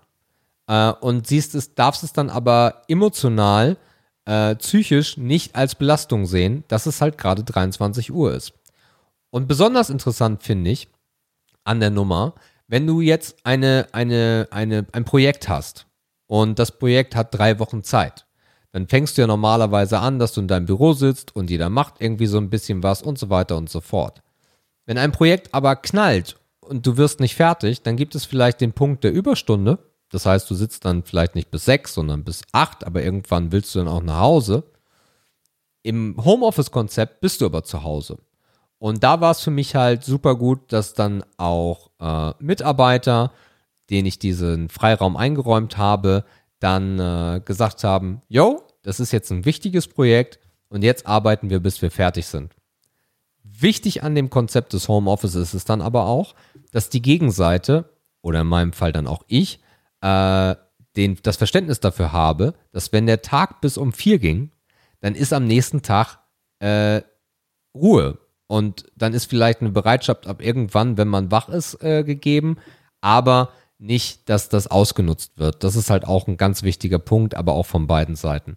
Von daher, wenn es möglich ist, würde ich immer unterschreiben, dass Homeoffice die, wenn es für den Menschen passt, die bessere Alternative ist. Ja, das war jetzt, das war jetzt viel, da waren viele Punkte drin. Ähm, ja, dieses Arbeiten bis spät ist, also es ist ja mal die Frage, aus, aus welcher Motivation heraus macht man das, ne? Es gibt ja auch sehr viele Stellen, die werden als Homeoffice-Stellen angetreten, weil die Art der Arbeit erstens die Anwesenheit nicht erfordert, Ja. ne, weil man halt, klassisches Beispiel ist, man ist eher wenig operativ, sondern eher viel strategisch, steuernd, ähm, organisierend unterwegs. Dann ist die Anwesenheit halt nicht mehr so wichtig. Das zweite ist, ob man wiederum viel operativ oder viel in Projekten arbeitet. Ne, dann kann man sich halt, wie gesagt, die Tage besser einteilen. Ähm, dann kann man sich, wenn man auch, man hat ja auch viele Leute, viele Leute haben ja auch Projekte, die im Ausland stattfinden, Zeitverschiebung, ähm, zu wie viel Uhr, also wie viel Uhr ist dein Projektpartner in China zum Beispiel auf Arbeit? Mhm. Auch da ist es schön, ähm, wenn du nicht irgendwo hinfahren musst, sondern einfach aus dem Bett aufstehst, Kaffee machst und morgens um drei Mal in den Nachbarraum gehst. Es gibt ja krasse Sachen. Ne? Ähm, ja, aber viele Homeoffice-Jobs unterliegen ja auch einer ganz gewöhnlichen Arbeitszeit. Da ist es dann vielleicht einfach so gekommen, weil auch vielleicht der Umzug unzumutbar war. Und im gleichen Zusammenhang die Funktion keine Präsenz im Büro erfordert. Interessanterweise funktioniert dieses Konzept für mich im Kopf nicht. Also wenn ich. Dass man, dass man zum Beispiel 9 to 5 im Homeoffice macht. Nee, weil, weil es gar nicht den Vorteil des Homeoffice ausnutzt. Weil der Vorteil vom Homeoffice ist ja eigentlich, du bist zu Hause. Das ist natürlich auch, ich verstehe, warum es da Konzepte gibt, weil es natürlich auch kosteneffektiv ist. Ja, dein Klar. Mitarbeiter muss nicht zur Arbeit fahren, du musst für den keinen Schreibtisch stell- bereitstellen, bla bla bla. Ähm, aber ich, ich, das passt für mich persönlich als optimales Homeoffice nicht zusammen, weil du dir deine Zeit im Homeoffice frei einteilen solltest, so du es denn kannst. Also klar, wenn du das nicht kannst, wenn das nichts für dich ist, wenn du nur Netflix guckst oder Amazon Prime durchgeschaut hast äh, oder halt versuchst, irgendwen zu verarschen, ja, ähm, aber das Optimale am Homeoffice ist für mich eigentlich eher, du kannst dir deine Zeit fucking einteilen.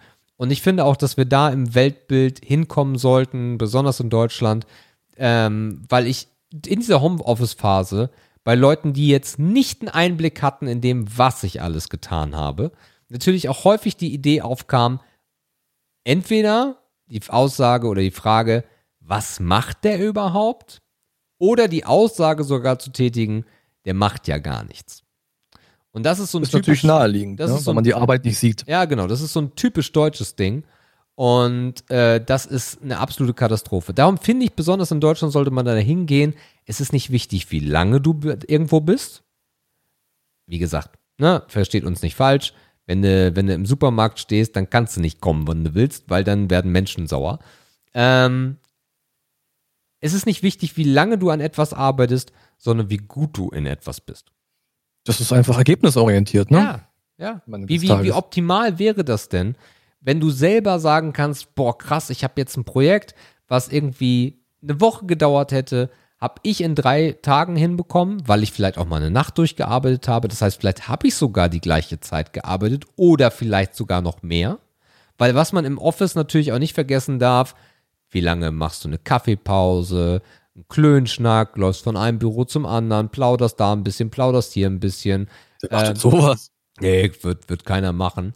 Keine Und Ahnung. äh, wenn du das mal alles abrechnest und dann siehst, was du im Homeoffice erreichst, glaube ich, ja, ich bin, also ich, ich gehe mit, diesen, mit dieser Theorie oder auch mit diesen Statistiken, die es da gibt, mit, du bist im Homeoffice effektiver und dann hast du drei Tage nur gebraucht. Vielleicht hast du dich selber beschissen, weil du auch eine Nacht durchgekloppt hast, aber dann hast du einfach drei Tage frei. Als Belohnung. Als, und ich glaube, das ist emotional etwas für die Psyche, was unfassbar gut ist. Also ich, ich merke ich merk das selber. Ich merke das selber. Ich vermisse das Homeoffice. Ja, ja, ja. Kann ich nichts mehr hinzufügen.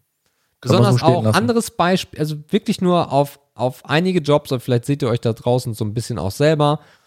Ihr habt, ihr habt eine, eine Aufgabe bekommen und die, ver, die braucht keine Mitarbeit, sondern eure volle Konzentration, keine Ablenkung. Ich werde diesen Job immer besser machen, wenn ich ihn im Homeoffice mache, wo dieses ganze weiße Rauschen in Form von Mitarbeitern, Fragen, Telefonaten nicht passiert. Und ich werde es besser machen. Weil ich mich fokussieren kann. Tjo. Lang und ausschweifend. Ja, dann kommen wir auch zur letzten, zum letzten Punkt. äh, ich, äh, der, der ist jetzt, ich, äh, mal gucken. Äh, Selbstständigkeit. Ah, Selbstständigkeit. Hm. Ich sag mal. Ich sag mal Schmutz. Hm, weil ich da aktuell nicht so richtig einen Plan für mich sehe. Also ich finde dieses Modell Arbeitnehmer sein, das ist für mich okay. Ähm, wenn es denn ein Job ist, der mich zufriedenstellt und so weiter und so fort. Die Selbstständigkeit hat mich irgendwann auch mal gereizt. Ähm, In welcher Art, wenn du es erzählen magst? ja, ich weiß nicht, ob das so eine konkrete Art war. Ich glaube, ich habe das immer so, ich habe das immer so in Phasen gehabt, wo ich vielleicht im Job aktuell nicht so zufrieden war. Ne? Mhm. Wenn man dann so drüber nachdenkt, ach ja, gleiches könntest du besser machen, wenn du es selber machen würdest. Und dann auch vielleicht mit einem eigenen, mit einer eigenen Firma dahinter, ne? Aber gemacht habe ich es am Ende des Tages halt trotzdem nicht. So, bums aus. Ähm, ich glaube, ich würde mir aktuell, also in, meinem, in meinem aktuellen Mindset, was für ein modernes Wort, was mich fast ein bisschen nervt, in meinem aktuellen Mindset wäre ich dafür, glaube ich, zu bequem, ähm, selbstständig zu sein, weil das ja zum einen schon ein sehr, sehr umfangreiches Ding ist, was okay ist, wenn man dafür das tut, worauf man Lust hat. Das ist ein fairer Kompromiss. Es ist risikobehaftet. Ja. Ähm, dafür bin ich vielleicht ein bisschen zu sehr aktuell sicherheitsorientiert. Äh, ja, also unterm Strich würde ich aktuell sagen Schmutz, aber das kann sich auch irgendwann nochmal ändern. Also im Zweifel ähm, bin ich ja selbstständig, weil ich einen Gewerbeschein habe, aber ja nicht so richtig. Also Definition eher, das ist dein Haupteinkommen. Und, Das wäre die Definition, Ja, die ich genau. daraus gesehen habe, ja. und ich würde auch sagen, das ist für mich Schmutz. Ähm, das ist nicht so richtig mein Konzept, glaube ich. Ich habe es aber halt noch nie so richtig ausprobiert. Ich habe Das halt, ist es halt. Man kann es ja auch nicht Ja, ausprobieren. richtig. Ich habe halt ein Gewerbe gemacht, so als Nebengewer äh, Nebenerwerb, diese ganze Twitch-Zeit so. Und das war halt cool, weil du musst da halt nicht von leben. Ab dem War halt Punkt, ein Hobby, ne? Ja, genau. Ab dem Punkt, wo ich davon leben muss und meine Entscheidungen treffen muss und alles dafür ja auch geben muss, dass ich es, also ich kann mich ja nicht, ich gehe auf Arbeit und mache meinen Job. So. Und habe da auch ganz viel Verantwortung und alles drum und dran. Aber meine Entscheidungen werden nie dazu führen, dass ich morgen auf der Straße sitze. Also, ne? Äh, Gibt es ja immer noch äh, dann das, das, das Arbeitsamt und die, die, äh, die äh, ähm, das, das Arbeitslosengeld. Ja. Ähm, aber so viel, ich habe unfassbar viel Ehrgeiz. Ich glaube, ich glaube, ich weiß gar nicht, was es ist. Ich weiß nicht, ob es, nee, eigentlich kann es nicht fehlendes Ehrgeiz sein.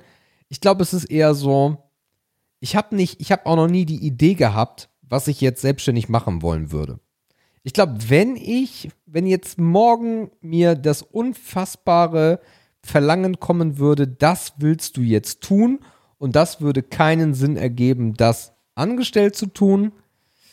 Ah, ja, ich glaube dann trotzdem, dass mein mein Verlangen danach die Sicherheit zu haben, dann schon sehr eingreifen würde und sagen würde, was tust du da gerade? Weil das für mich auch immer ganz viel natürlich mit Existenz zu tun hat. Stichwort Rente ist auch nicht unwichtig. Ja, wobei ja gut, die ist auch nirgendwo sicher, ne? Ja, aber es ist halt immer ein Faktor. Ja, das ist richtig. Ah, ich weiß nicht. Also, das Einzige wäre natürlich, wenn du jetzt so eine krasse Idee hast, äh, wo du siehst, damit kannst du echt Kohle machen. Also so wirklich Kohle.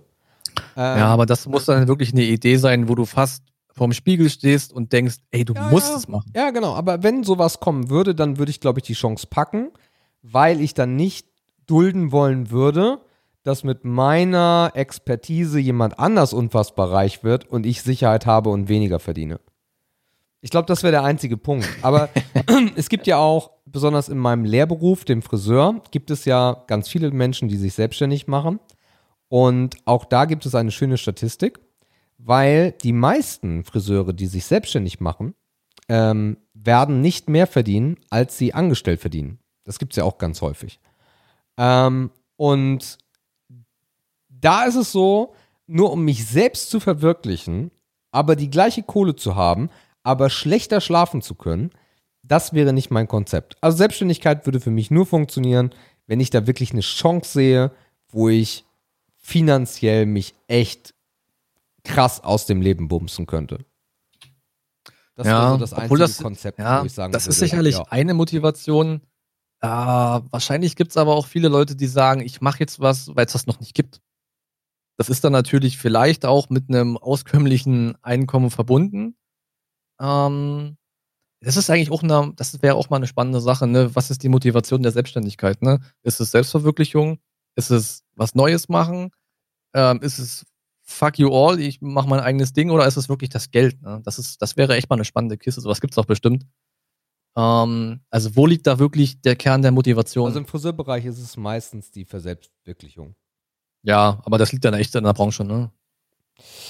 Ich glaube, dass das auch so ein Florist trefft. Ich glaube, das sind, das sind ähm, kreative Berufe. In kreativen Berufen, glaube ich, fällt das am meisten auf, weil du, ich weiß auch gar nicht, also wenn ich irgendwo angestellt war und Haare geschnitten habe oder gefärbt habe oder was auch immer, ähm, und ich ja auch in der, e also ich war ja nicht in der Selbstständigkeit, sondern ich war bei meiner Mutter angestellt, habe mit ihr ja aber so ein bisschen die Selbstständigkeit ja mitgelebt.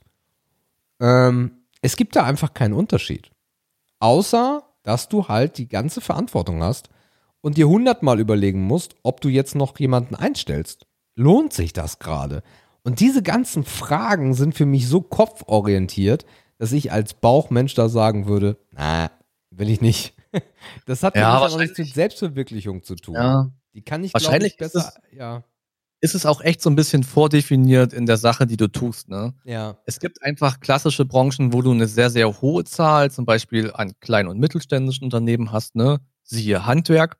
Das heißt, da gibt es einfach mega viele selbstständige Leute, weil das nichts ist, was im, Kleinst, was im kleinen Auftragswesen irgendwie jetzt Konzerne tun. Ja. Man schaue in den Einzelhandel, da ist das ganze Gegenteil. Da ist halt quotentechnisch irgendwie fast niemand mehr selbstständig. Ähm, dann hast du den ganzen Bereich äh, erwähnt, was so Künstler sind. Mhm. Das sind halt freischaffende Berufe, die sind halt immer irgendwie so ein bisschen selbstständig. Also ich glaube, deine Passion hat auch schon viel damit zu tun oder stellt schon so ein bisschen die Weiche. Ne? Bin ich ein Fotograf, dann überlege ich mir, mache ich mein eigenes Ding oder schließe ich mich irgendeiner windigen Agentur an. Versicherungsvertreter ist so ein Ding. Ähm, ja, wobei es liegt halt Versicherungsvertreter immer, kommst du eigentlich gar nicht mehr. Also eigentlich gibt es da relativ wenig Wege einer klassischen Selbstständigkeit. Meistens ja, hier von einer Ahnung. geduldeten Generalvertretung Schein, oder was auch immer. ja. Ja, das machen leider auch viele. Aber was ich damit sagen will, ist, also de de deine Passion stellt die Weiche. Ja. Das, das, das glaube ich halt sehr. Und da das bei mir halt passionstechnisch einfach nicht zutrifft, müsste ich echt morgens mit dem Gedanken aufwachen, das willst du machen. Ganz lustig ist, ich weiß gar nicht, hatten wir das Thema schon mal? Ähm, damals, als verkündet wurde, dass ähm, die Weltmeisterschaft im Fußball erstmalig im Winter stattfinden wird, hatte ich spontan und auch ziemlich schnell die Idee, Ey, sag es, es nicht. Ja, ist eh vorbei, weil das schafft keiner mehr und das gibt's alles schon. Das Ding ist durch. Ähm, man braucht doch erstmal Merch-Artikel für den Winter. Weil alles, was es gibt, sind Sommerartikel. Die Faden fürs Auto, die kurzärmeligen Trikots, die, die ganzen Klamotten sind alle auf den Sommer ausgelegt. Vielleicht gibt's mal eine, eine Fellmütze oder eine Strickmütze ne, mit Deutschlandfahne oder so. Aber da erschließt sich ja eigentlich ein ganz neuer Markt. Jetzt, wo die Fußball-Weltmeisterschaft im Winter stattfindet. Ich glaube, ich bin mir sicher, da hätte man was draus machen können. Ja, wahrscheinlich schon. Das Problem ist bloß an dieser Selbstständigkeit, das wäre ja nur eine saisonale, einmalige Geschichte gewesen. Weil deine Produkte hätte ja im nächsten Winter keiner mehr gekauft. Ja, wer weiß, wo das alles hinführt, ne? Wenn du auf dem Weg kennenlernst, was es da noch für andere Dinge gibt. Also ich glaube, da ergibt sich auch immer, also wenn, ich glaube, wenn sowas funktioniert, dann erschließt du auf dem Weg dahin schon andere Wege, um danach irgendwie noch was aufrechtzuerhalten. Ne? Gehst auf andere Sportarten, entdeckst du einfach eine ganz neue Branche für dich. Aber das ist halt so ein Ding, hätte man wirklich mal machen können. Aber keine Ahnung, war wahrscheinlich, war das wieder so ein Ding, äh, abends halb betrunken in der Kneipe. Ne? deine eine Million Dollar Idee. Ach, die kommt wieder. Ich bin so kreativ. Keine Ahnung. Man muss es auch, wie gesagt, das muss auch die richtige Lebensphase treffen.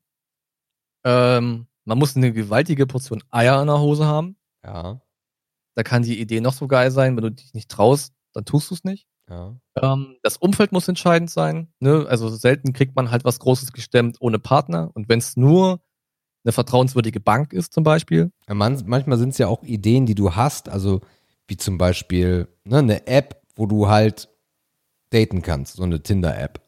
Ja, ich glaube, Apps, keine Apps, also ich weiß gar nicht, wie viele Startups ge- gegründet wurden, die irgendwelche beschissenen Apps programmieren. ey. Ja, klar, aber dann hast du diese Idee, aber du kannst gar nicht programmieren. ja. Und dann Das ist fängst das du Nächste. an, Menschen zu Ja. suchen und ne, also so, so passieren ja auch Selbstständigkeiten. Das habe ich mich übrigens immer gefragt, also schon als ich jung war. Ich habe jetzt die Idee meines Lebens und ich weiß, das würde funktionieren, aber ich habe Angst, dass ich auf der Idee, der Verwirklichung dieser Idee, mich übers Ohr hauen lasse, weil ich ja Partner brauche, die das mit mir zusammen machen, weil ich Ja. die Umsetzung ja nicht kann. Ja, ja, ja. Das ist, das ist echt spannend. ja. Also wie macht man es dann? Ne? Wie sichert man sich da ab? Äh, weil, ja, wenn man einfach niemanden kennt in der entsprechenden Branche, kommst du ja erstmal überhaupt nicht weiter. Na, da ist ja auch das Thema bei so kleinen, also jetzt gehen wir mal wirklich auf Startups und nicht Betriebe, weil ich glaube, da stellt man sich dann immer was Falsches vor. Stell dir vor, äh, du hast eine Idee, äh, du hast eine App und da ist ein Knopf drauf und äh, wenn du drauf drückst, furzt es. Und das ist deine Idee überhaupt. Und du nimmst dir irgendwie, du suchst dir irgendwen äh, im Bekanntenkreis oder auch im entfernten Bekanntenkreis oder suchst wirklich aktiv nach irgendwem Fremden, der diese App programmieren kann. Und dann setzt du dich zusammen, hast vielleicht ein kleines Büro gemietet und entwickelst mit dem das Thema und hast bis zu dem Zeitpunkt ja noch gar kein Geld eingenommen. Und durch einen Kredit bezahlst du dem. Du gibst dem 2000 Euro oder drei oder fünf, keine Ahnung. Und dann kommt diese App raus und dieser jemand oder vielleicht auch drei Entwickler, Programmierer, erleben, wie du auf einmal Millionär wirst. Da kommt häufig, glaube ich, das Thema Neid zustande. Darum, warum auch äh, ganz häufig äh, dort eine Fluktuation basiert. Also ein Entwickler bleibt ja nicht lange bei einer Stelle, meistens jedenfalls. Sondern der springt.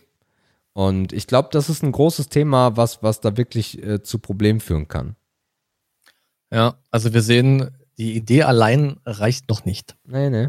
nee, nee. Und da habe ich auch schon unfassbar viele Ideen gehabt. Aber ja, äh, dann fehlt es halt an irgendwas, ne? Und auch nur, Ja. weil du die geilste Idee und App der Welt hast, wenn keiner davon weiß, wird es nicht durch die Decke gehen.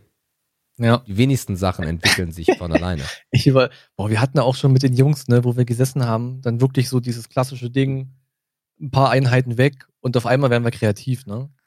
Das ist manchmal aber auch so, äh, so schön, was dabei rumkommt, weil man halt völlig außerhalb aller Muster denkt, was mir auch nicht immer leicht fällt. Da muss man schon das passende Umfeld für haben. Ähm, wir hatten zum Beispiel, oder wir haben immer noch einen Bekannten, der hatte relativ zeitnah, also relativ früh die Idee, in der nachträglichen Recherche gab es das zu dem Zeitpunkt noch nicht, dass es doch Bier in löslicher Form gibt. Was? Also Pulver. Gibt es Das heißt- Bier mit, in Pulverform? Ich, ja, ich glaube, sowas wurde dann gemacht, hat aber nie wirklich geschmeckt oder so. Okay. Aber der hatte halt die Idee, weil keine Kisten mehr schleppen, ne, man kennt den ganzen Kram. War eine mega Idee, gab es damals noch nicht. Ist an diesem Abend aber auch direkt wieder gestorben, weil am nächsten Tag hat es irgendwie keiner mehr gewusst und dann hat mich, man sich irgendwann dran erinnert. Also, wenn man sich betrunken unterhält, Stift und Zettel mitnehmen. Kann was werden draus. Ja, oder auch die typischen Toilettenideen gibt es ja auch immer häufiger. Toilette. Duschen, Ja. die kreativen Momente einfach, ne, die man so hat den Tag verteilt. Hoffentlich hat man die. Ja, wenn, wenn nicht, dann halt nicht. Man muss ja bloß gucken, dass man sein Leben auf die Kette bekommt. Ja.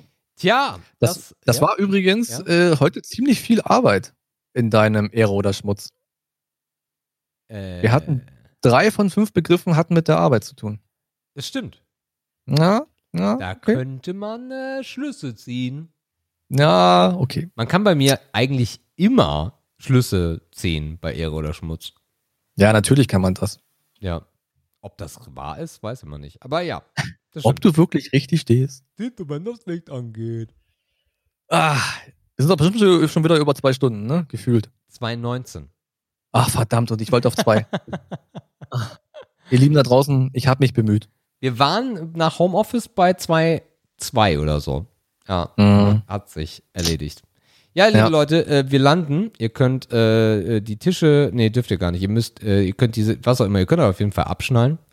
Ähm, wenn ihr Lust habt, könnt ihr gerne noch eine Münze oder so einen Chip für die nächste Fahrt lösen. Aber wir sind auf jeden Fall erstmal wieder gelandet. Das Karussell ist zum Stehen gekommen.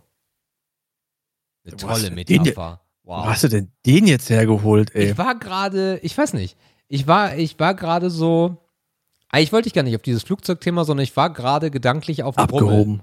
Ich war auf dem Rummel. Ich war auf dem Rummel und äh, so, langsam, Breakdance-mäßig? ja, so Breakdancer oder Love Dream oder wie die Dinge heißen und äh, das Ding kommt langsam wieder zum Stehen. Eine Ja. wundervolle Metapher. Was ich auch verbinde mit warmen Sommerabenden und mit äh, Musik, die lange zurückliegt. Wir müssen aufhören. Wir merken, wir müssen aufhören. Wir dürfen nicht das Pulver verschießen. Ähm, ja. Schöne, runde Folge 13, die wir jetzt langsam zum Ende bringen können. Aber ähm, wir haben noch eine kurze Sache zu vermelden und das ist eigentlich nur ein kurzes Dankeschön an eine spezielle Person, denn wir hatten in Folge 10 angekündigt, dass man uns seit Folge 10, das war glaube ich Folge 10, ne? Ja, genau. Seit Erfolgen, äh, Release Erfolge? von, ach Gott, Alter, das ist so 2 Stunden 19, ne? Bist du in der Birne völlig leer. Also, seit Folge 10 kann man diesen Podcast auf Patreon finanziell unterstützen, auf total hundertprozentiger freiwilliger Basis. Und in der Tat ähm, hat der liebe Rody, der, also wir können es ja so sagen, der Markus, der eigentlich ein cooler Typ ist, aber bei seinem Vornamen ist in der Schreibweise was schiefgelaufen. Er nimmt mir bestimmt nicht übel. Ich hatte es ihm, glaube ich, schon mal gesagt. Ähm, der ist unser erster Patron geworden und supportet uns nun in diesem Monat erstmalig mit Geld. Markus, dafür vielen herzlichen Dank. Ist uns eine Ehre. Markus, endlich können wir davon leben. Dankeschön. Markus Ja, ist übrigens ein Ehrenmann, so nennt sich das bei uns. Ähm, Ja, das ist der Status, genau. Genau, das ist der Status Ehrenmann. Ein echter Ehrenmann unterstützt uns mit einem Fünfer, formerly known as Heiermann. Coole Sache. Danke dir. Wollten wir auf jeden Fall nicht unerwähnt lassen. Gerade weil du der Erste bist. Ähm, cooles wir Ding werden von uns den Fünfer einrahmen, Markus. Ich wollte den ausgeben. Ja, nee, das äh, machen wir so. Ähm, so. Aber der wird eingerahmt und irgendwann, wenn da 5000 steht, dann werden wir uns an den Fünfer von Markus erinnern und werden sagen, der Markus, der hat es ins Rollen gebracht. Yo. Also wenn ihr uns unterstützen wollt, Patreon, das schreibt man p-a-t-r-e-o-n.com slash viel Dampf. Wir, wir, wir verraten euch nicht, wie ihr das machen könnt. Ihr müsst euch da einfach durchklicken, weil unglaublich viele Leute sind daran gescheitert und haben uns Mhm. nicht 5 Euro gespendet. Und übrigens, Markus, müssen wir noch daran denken, dass wir den 1 Euro Patreon einführen. Das ist dann so der halbe Ehrenmann oder so, ähm, weil das gefragt wurde. Habe ich gelesen, ja. Der Ehrenmann Light. Genau. Sehr cool. Ähm, ja, das war auf jeden Fall der letzte Punkt auf der heutigen Liste von mir. Ich glaube, dass das letzte Wort letzte Mal ich hatte. Ja. Dann mache ich heute mal den Anfang. Oder haben wir noch irgendwas? Nein, nein, nein, nein. Cool. Dann mache ich mal den Einstieg in den heutigen Abschluss. Ähm, irgendwie eine ganz coole Folge. Ähm, viel doch wieder irgendwie tiefsinnig. Monogamie, viel über die Arbeit gesprochen. Neue Kategorie ausprobiert. Da ist wieder ganz dringend, ich sag's nochmal, euer Feedback sehr, sehr erwünscht. Lasst uns da auf jeden Fall wissen, wie euch das gefällt. Lasst uns wissen, wenn ihr dazu Ideen habt welcher Situation wir uns doch mal gedanklich stellen könnten. Das könnt ihr uns wie immer mitteilen auf fehldampf.com, auf Instagram, per Brief darüber. Ihr wisst Bescheid. Lasst es uns wissen. Denkt an die Oma, den Briefträger und den Nachbarn. Vielleicht wissen die noch gar nicht, dass Viel ein cooler Podcast ist. Sagt denen Bescheid, dass die auch zu uns kommen, damit wir mehr coole Zuhörer werden. Und damit sage ich Ciao bis nächste Woche. Hab euch lieb. Um ein mögliches Bullshit-Bingo zu vermeiden, werde ich jetzt nicht sagen, was ich immer sage. äh, als Einleitung. Ähm, ja, auch von meiner Seite aus. Verarscht. Äh, vielen, vielen Dank für die coole Folge, Markus. Die war gut. Ich die, ich finde dieses Tiefsinnige super geil, weil du da einfach die Zeit und Raum, Zeit und Raum verschwindet. Und äh, ich hoffe, es hat euch da draußen auch gefallen. Ähm, wenn ihr Feedback habt, dürft ihr das auch gerne im total klassischen Format machen an info@vieldampf.com. Wir bekommen unfassbar wenig E-Mails, weil wir diese E-Mail eigentlich nirgendwo niedergeschrieben haben. Das heißt, wir bekommen auch nicht die spontanen äh, Viagra und Hot Lady E-Mails. Von daher schreibt uns doch einfach auch mal.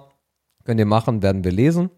Und ja, äh, wenn ihr ein bisschen Spaß daran hattet, dann verfolgt ihr das Ganze einfach am nächsten äh, Sonntag. Das ist dann die 14. Ausgabe Mal gucken, was uns da so erwartet. Ciao. Tschüss.